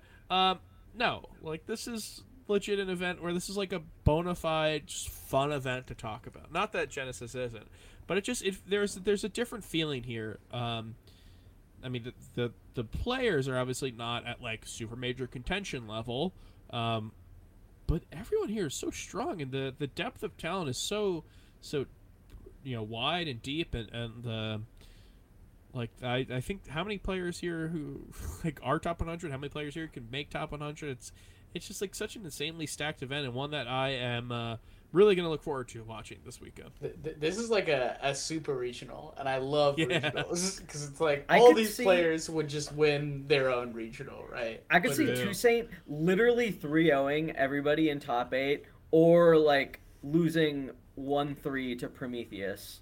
Like, Yeah, it's I- just insane group Well, of players with June, with that's on you. ranges. Make sure they don't lose. we lose. don't talk about Ganon. Shit. Yeah, it's like the most insane. That you have so many volatile players also with just like a massive range of possible results. I think Toussaint's a pretty like funny example of this. Like just a very interesting player to Mhm. like that. It's, but yeah, I, I I totally concur with what Wheat saying. I think it's just like it's just such a excite a genuinely exciting field with like no additional stipul. There's no like yeah, I, I totally agree with what he's saying. Like sometimes when you make a prediction on a super major, it's like, what are you trying to communicate? Like, what is your view, right? This is just you have a bunch of good ass players that that can all beat each Spin a other. wheel. or- or- Spin a yeah. wheel Yeah. because whoever it lands on is probably as, about as good as a pick as if you just made one yourself. Um, yeah, super strong event. Cannot wait to watch this.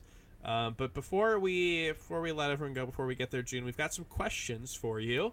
We got some questions from our uh, our patrons. I know there is a push and pull that we talk about about our saying, "Oh, questions were bad this week. Questions were good this week." Um, we actually had some pretty good questions. A lot of them I think that we kind of talked about during the show. A lot about like if you're going to continue uh, playing Donkey Kong, stuff about uh, you know how you view mid tiers and stuff like that. Um, I think a lot of the stuff that we we hit on. So, um, sometimes your, your questions are too good, patrons, and we actually use them during the show. So uh, the the the idea is to not be bad, but also not be too good, and and we'll see if the other questions this week um, we're able to. Because I think we got some good ones. Um, so the first one we have is from a t- the one of the tos who's running Bemi. It's from Jade. So Jade asks, um, "What's your favorite type of chair? What's my favorite type of chair? What's your favorite type of chair?" Oh, I've never been asked that. Um, right now, I actually I have a.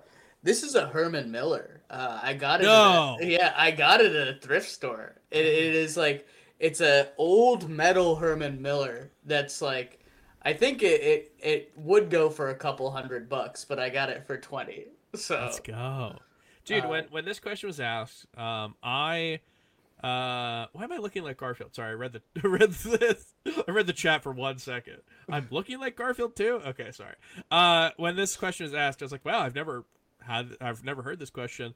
Uh, and I was wondering if you were going to answer with some badass shit like a Herman Miller. And not only did you, it's that it's because you're sitting on one right now. That's insane. Yeah, yeah. But I I am like infamously cheap or like I I struggle with spending money on myself and thrifting a Herman Miller is probably the only way I would ever obtain it.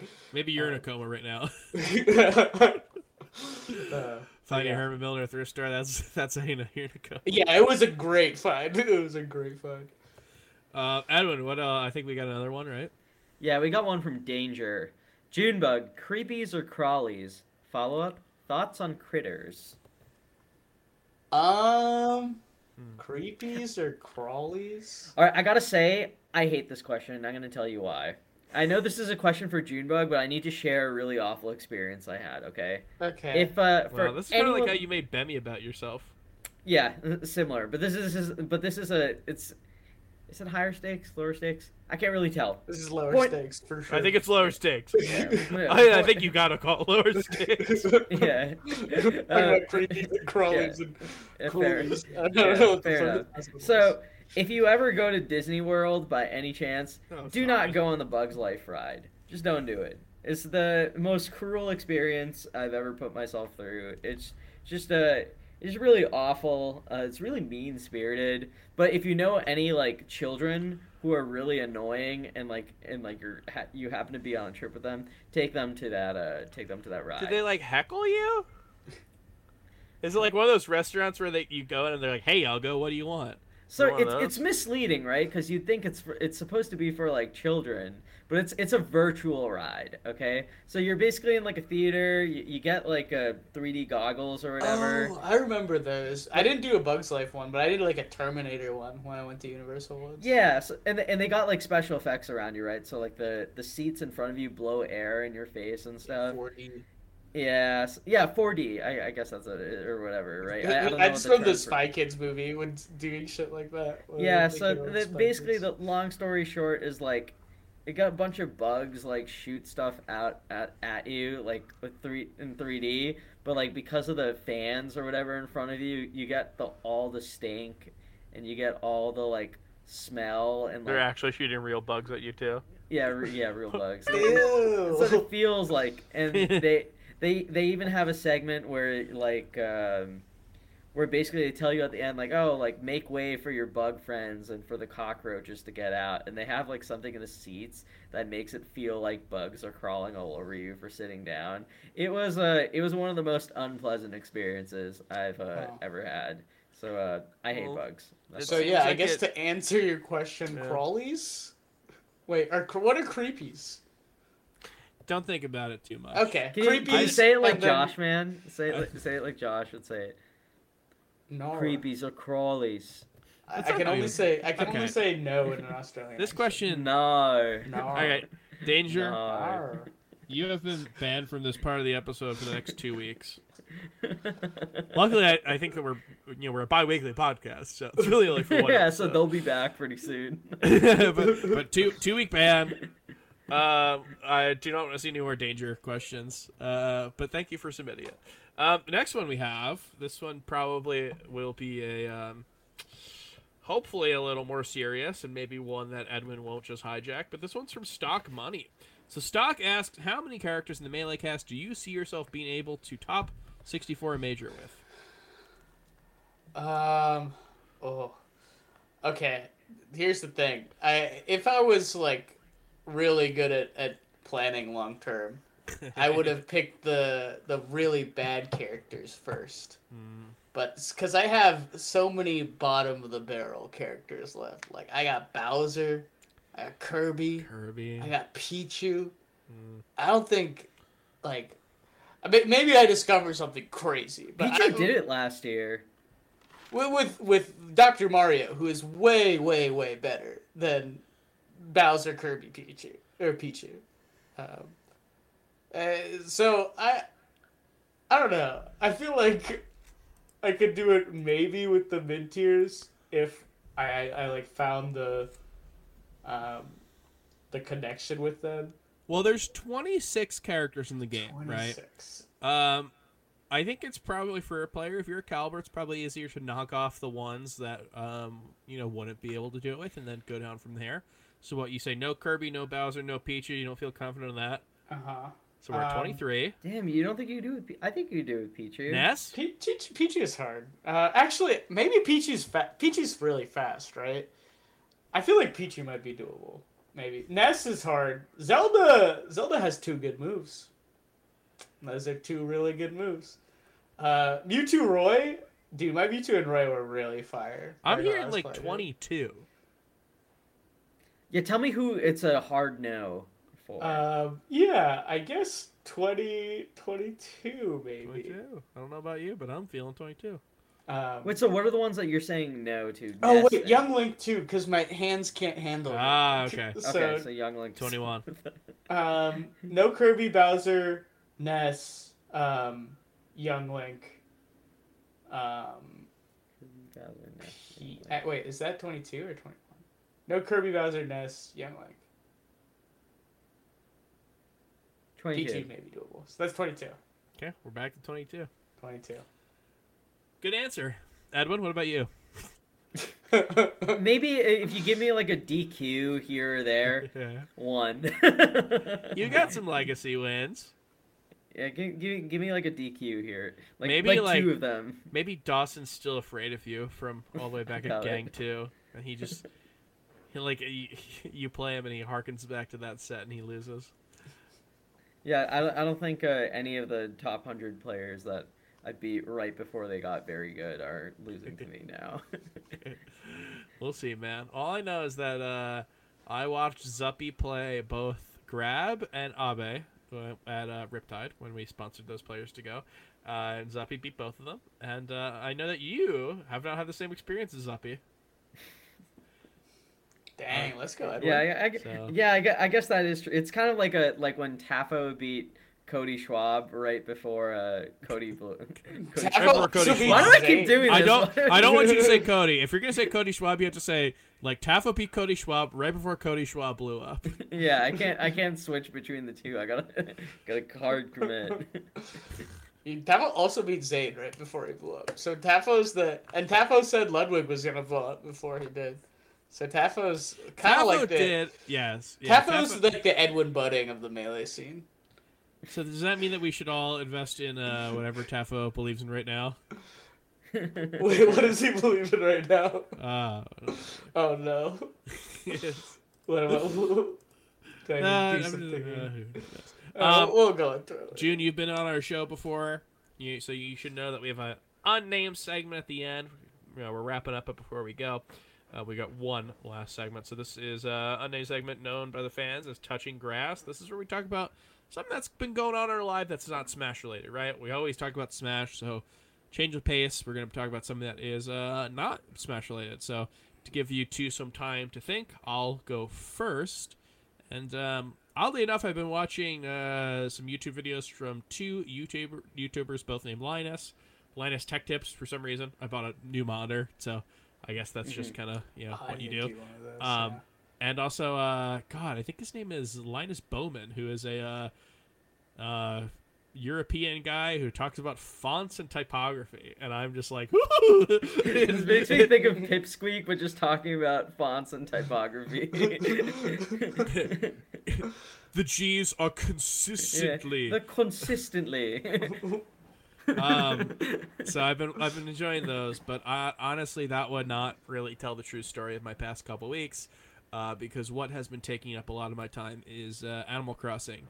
I don't think I used this as my last touching grass, and if I did, I apologize. Uh, I apologize to my fans. I apologize to uh, people who signed my checks. You I don't know do if I'll be putting on a headset again.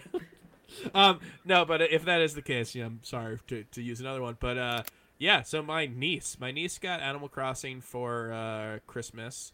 She is eight years old, and she's been playing it. And sometimes I'll go over to that house to hang out, and uh, I'll go over to my sister's house and hang out. And I'll just like very casually like donate a fish.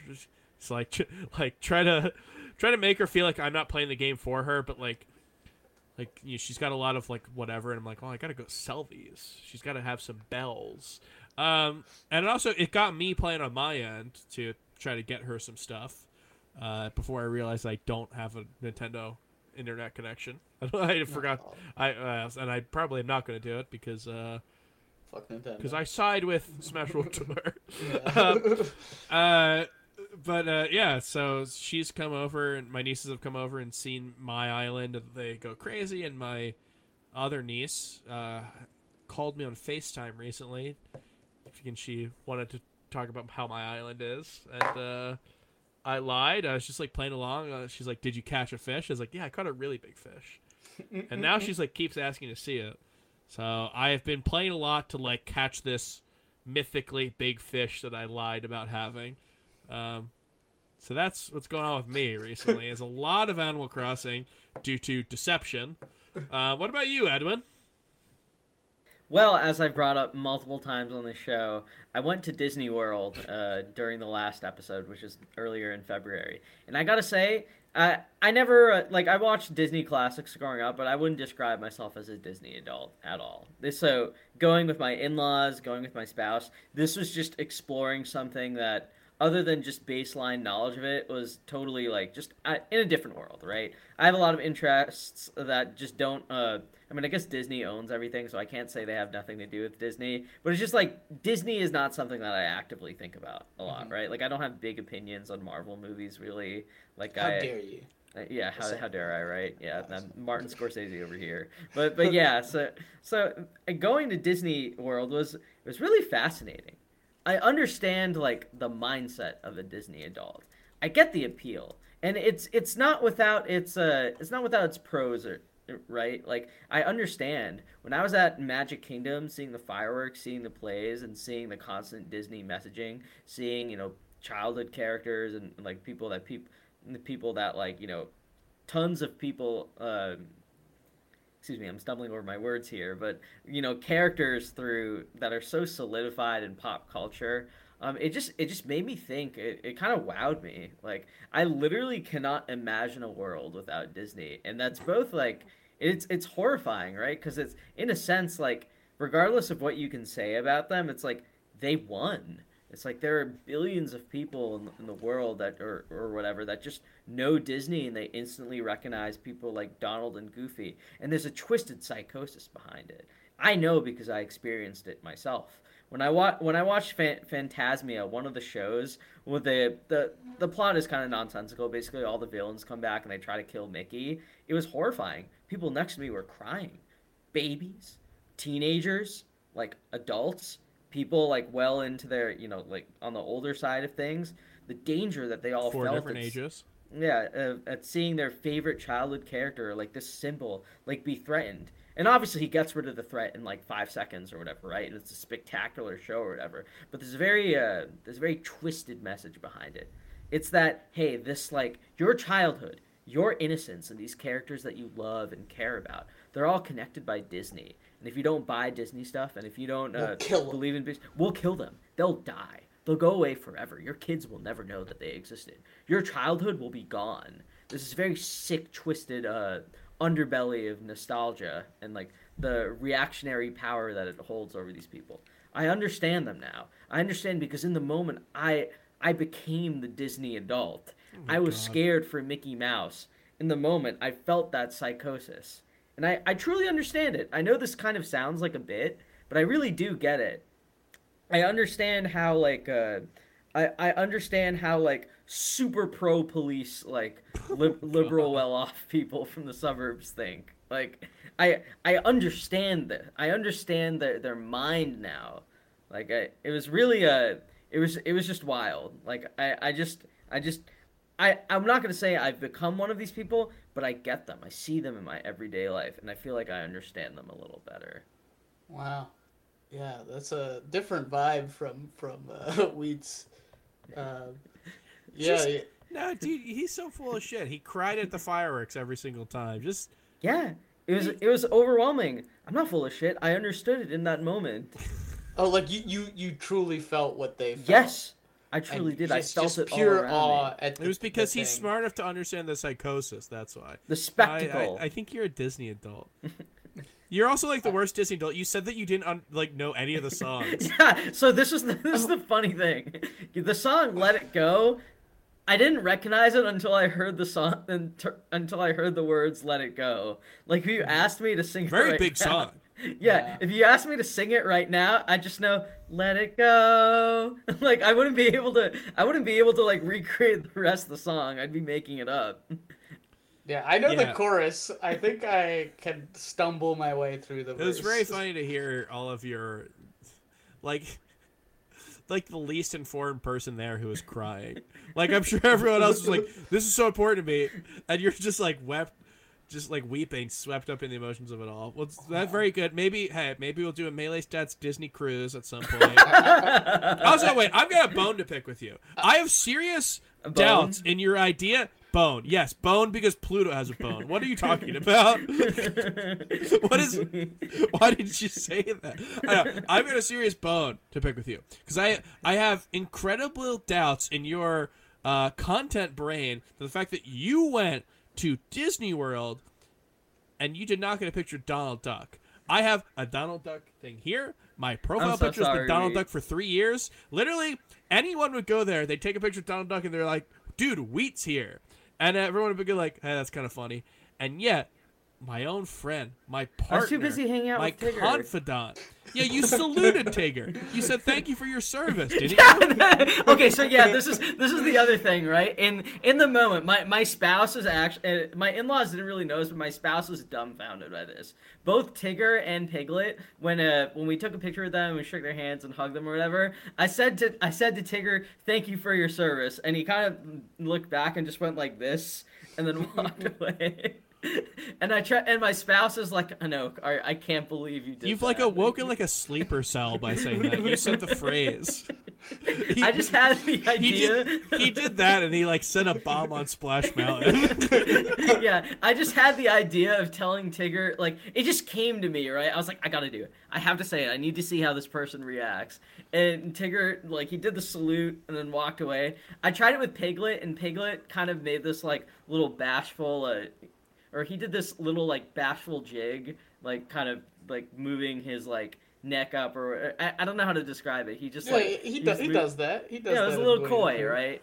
And then and then gave me another hug and then left. It was a. I, I honestly have to say that was the highlight of my trip. I think um, it's dangerous for you to go again. Yeah, if you go, you then you're gonna be a full time. Disney adult. Yeah. And I- you're I- aware.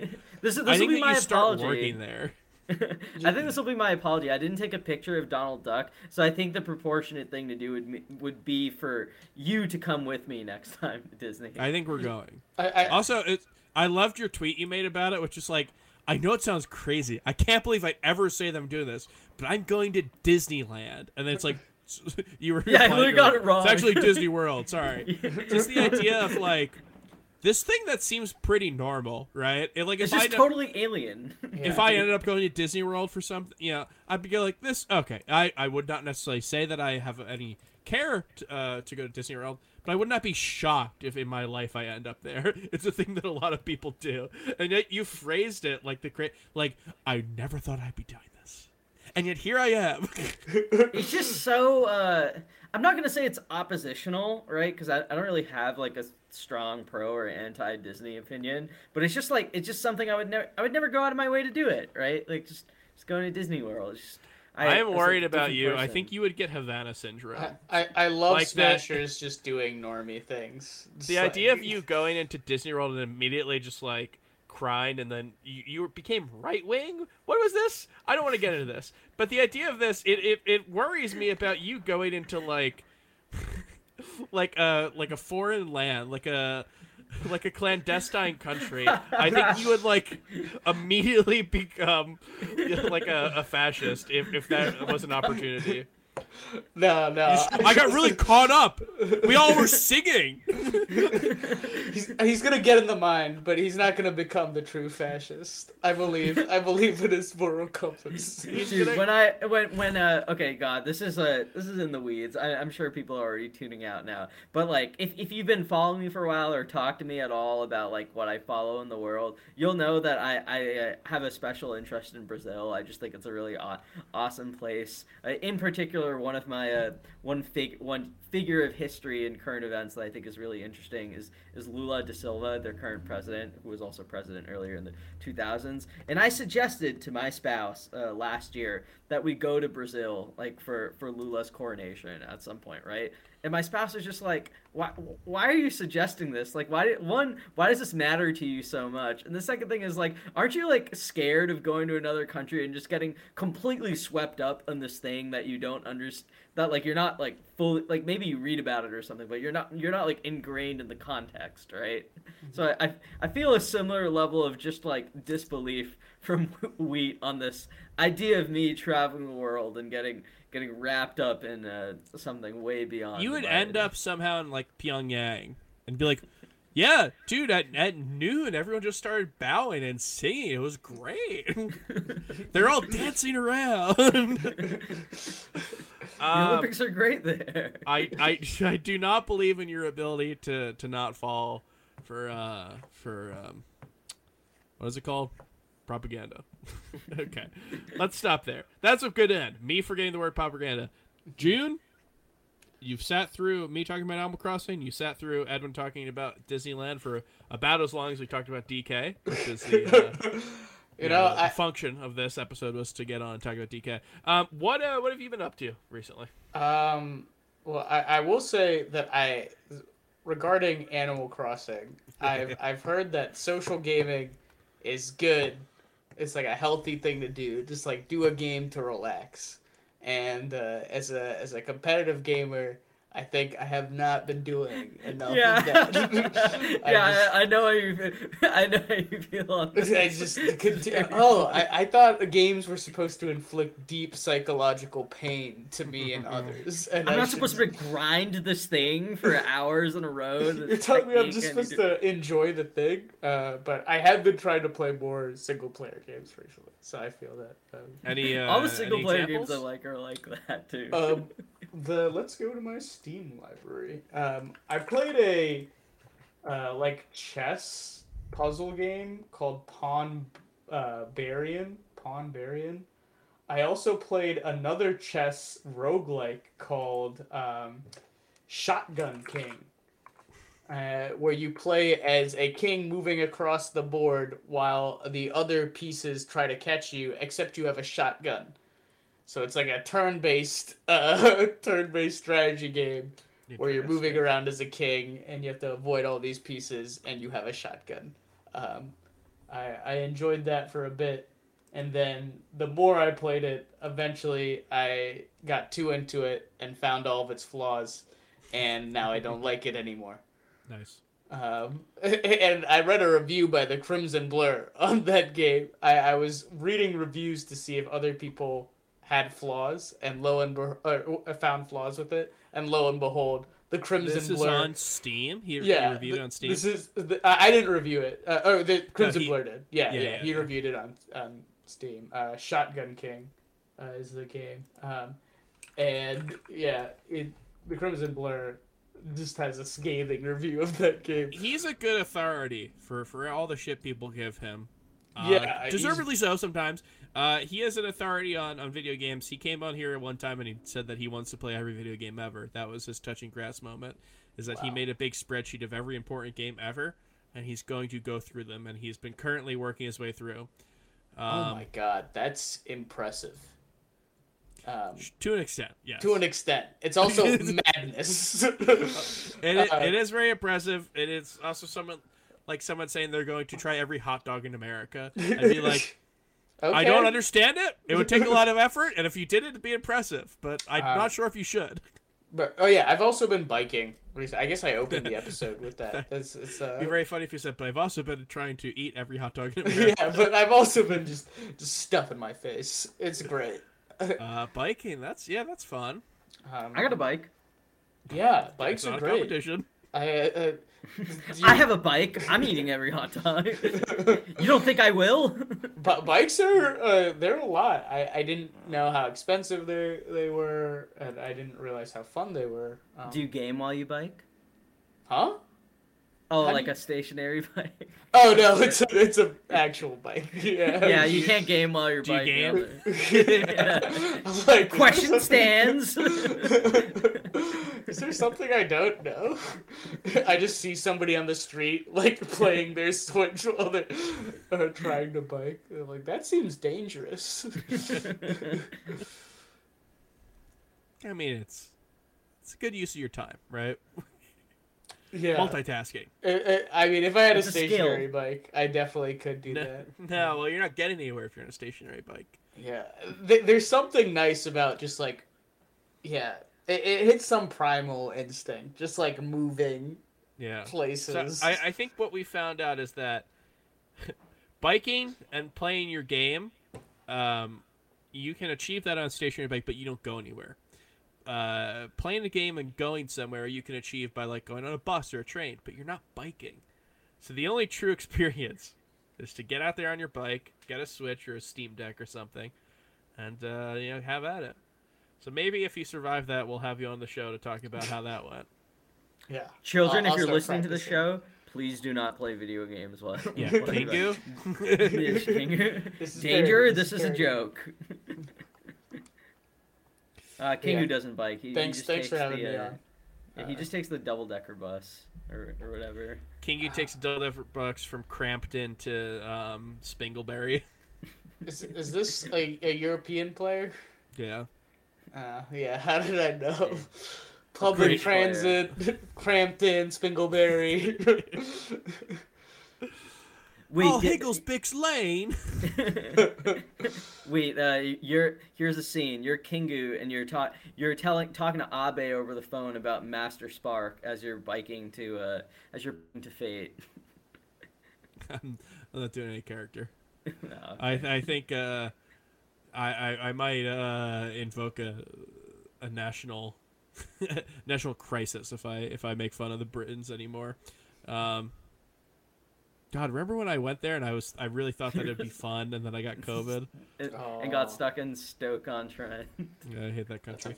Anyway, what I did not hate was uh, this episode. Uh, June, thank you for coming on. yeah, Very no fun. You know, I know that know that we didn't have. Uh, it's a it's a fun episode to have because sometimes you know we, we go we come on and we have like okay we can only talk about Genesis because it's going to be a big event, um, but it really felt nice to get to talk to you about kind of whatever we wanted to right DK and whatnot and um, very refreshing, very fun to have you on. Very appreciative. If Yeah. people want to follow you, you know, I know you mentioned your YouTube videos you make about mid tier characters. Uh, if people want to like watch that, if they want to see you on Twitter, where can they uh, find you online? Um, if you follow my Twitter, it is at um, AR Junebug. Um, so that's A R J U N E bug. And uh, my YouTube should be in there. If you look up Junebug Smash on YouTube, I feel like my channel is one of the first results. Um, but yeah, I think you'll find everything linked on my Twitter and also Metafy. If you wanna, if you want some premium premium coaching. Do you have any examples of students that you coached who went on to place very highly at, at major events? Yeah, I've coached uh, Zain, uh, Cody Schwab, Okay. um, Interesting. Two Saint, Okay. um, Zuppy. Wow. Um, Well, well, hey, I mean, he's Zuppy didn't top eight Genesis. All I'm saying. Yeah, yeah, that's that's true. Um, J Flex, um, Crudo, um, So I'm hearing if if I want to be the next Crudo yeah, or Zain, I should uh, I should go over to uh, to your Metafy then, right? yeah, yeah, sure. That that that'd help. It's definitely not them at all. It's all it's all me, probably. No, this is a gu- guaranteed result. Uh, Guar- well, guaranteed. I'll I push it through. you. I appreciate you for for not only for being on, but for uh, you know bolstering the scene just by you entirely, taking these uh, these students who are probably unskilled in every manner before they met you, and turning them to the titans of the game that they are today. Yeah, before me, nobody was even saying the, the name Cody Schwab. All right, man. Uh, I appreciate you being on. You're a very good guest, very fun time. And then, uh, yeah, we, we have uh, Bemi that's coming up. We're going to be looking forward to that. We're going to be watching that. And then we'll probably um, come back here maybe a little uh, before Collision to talk about what's going on with that. So that is the next time you're going to see us. And uh, thank you, everyone, for watching. We will see you again soon. Peace.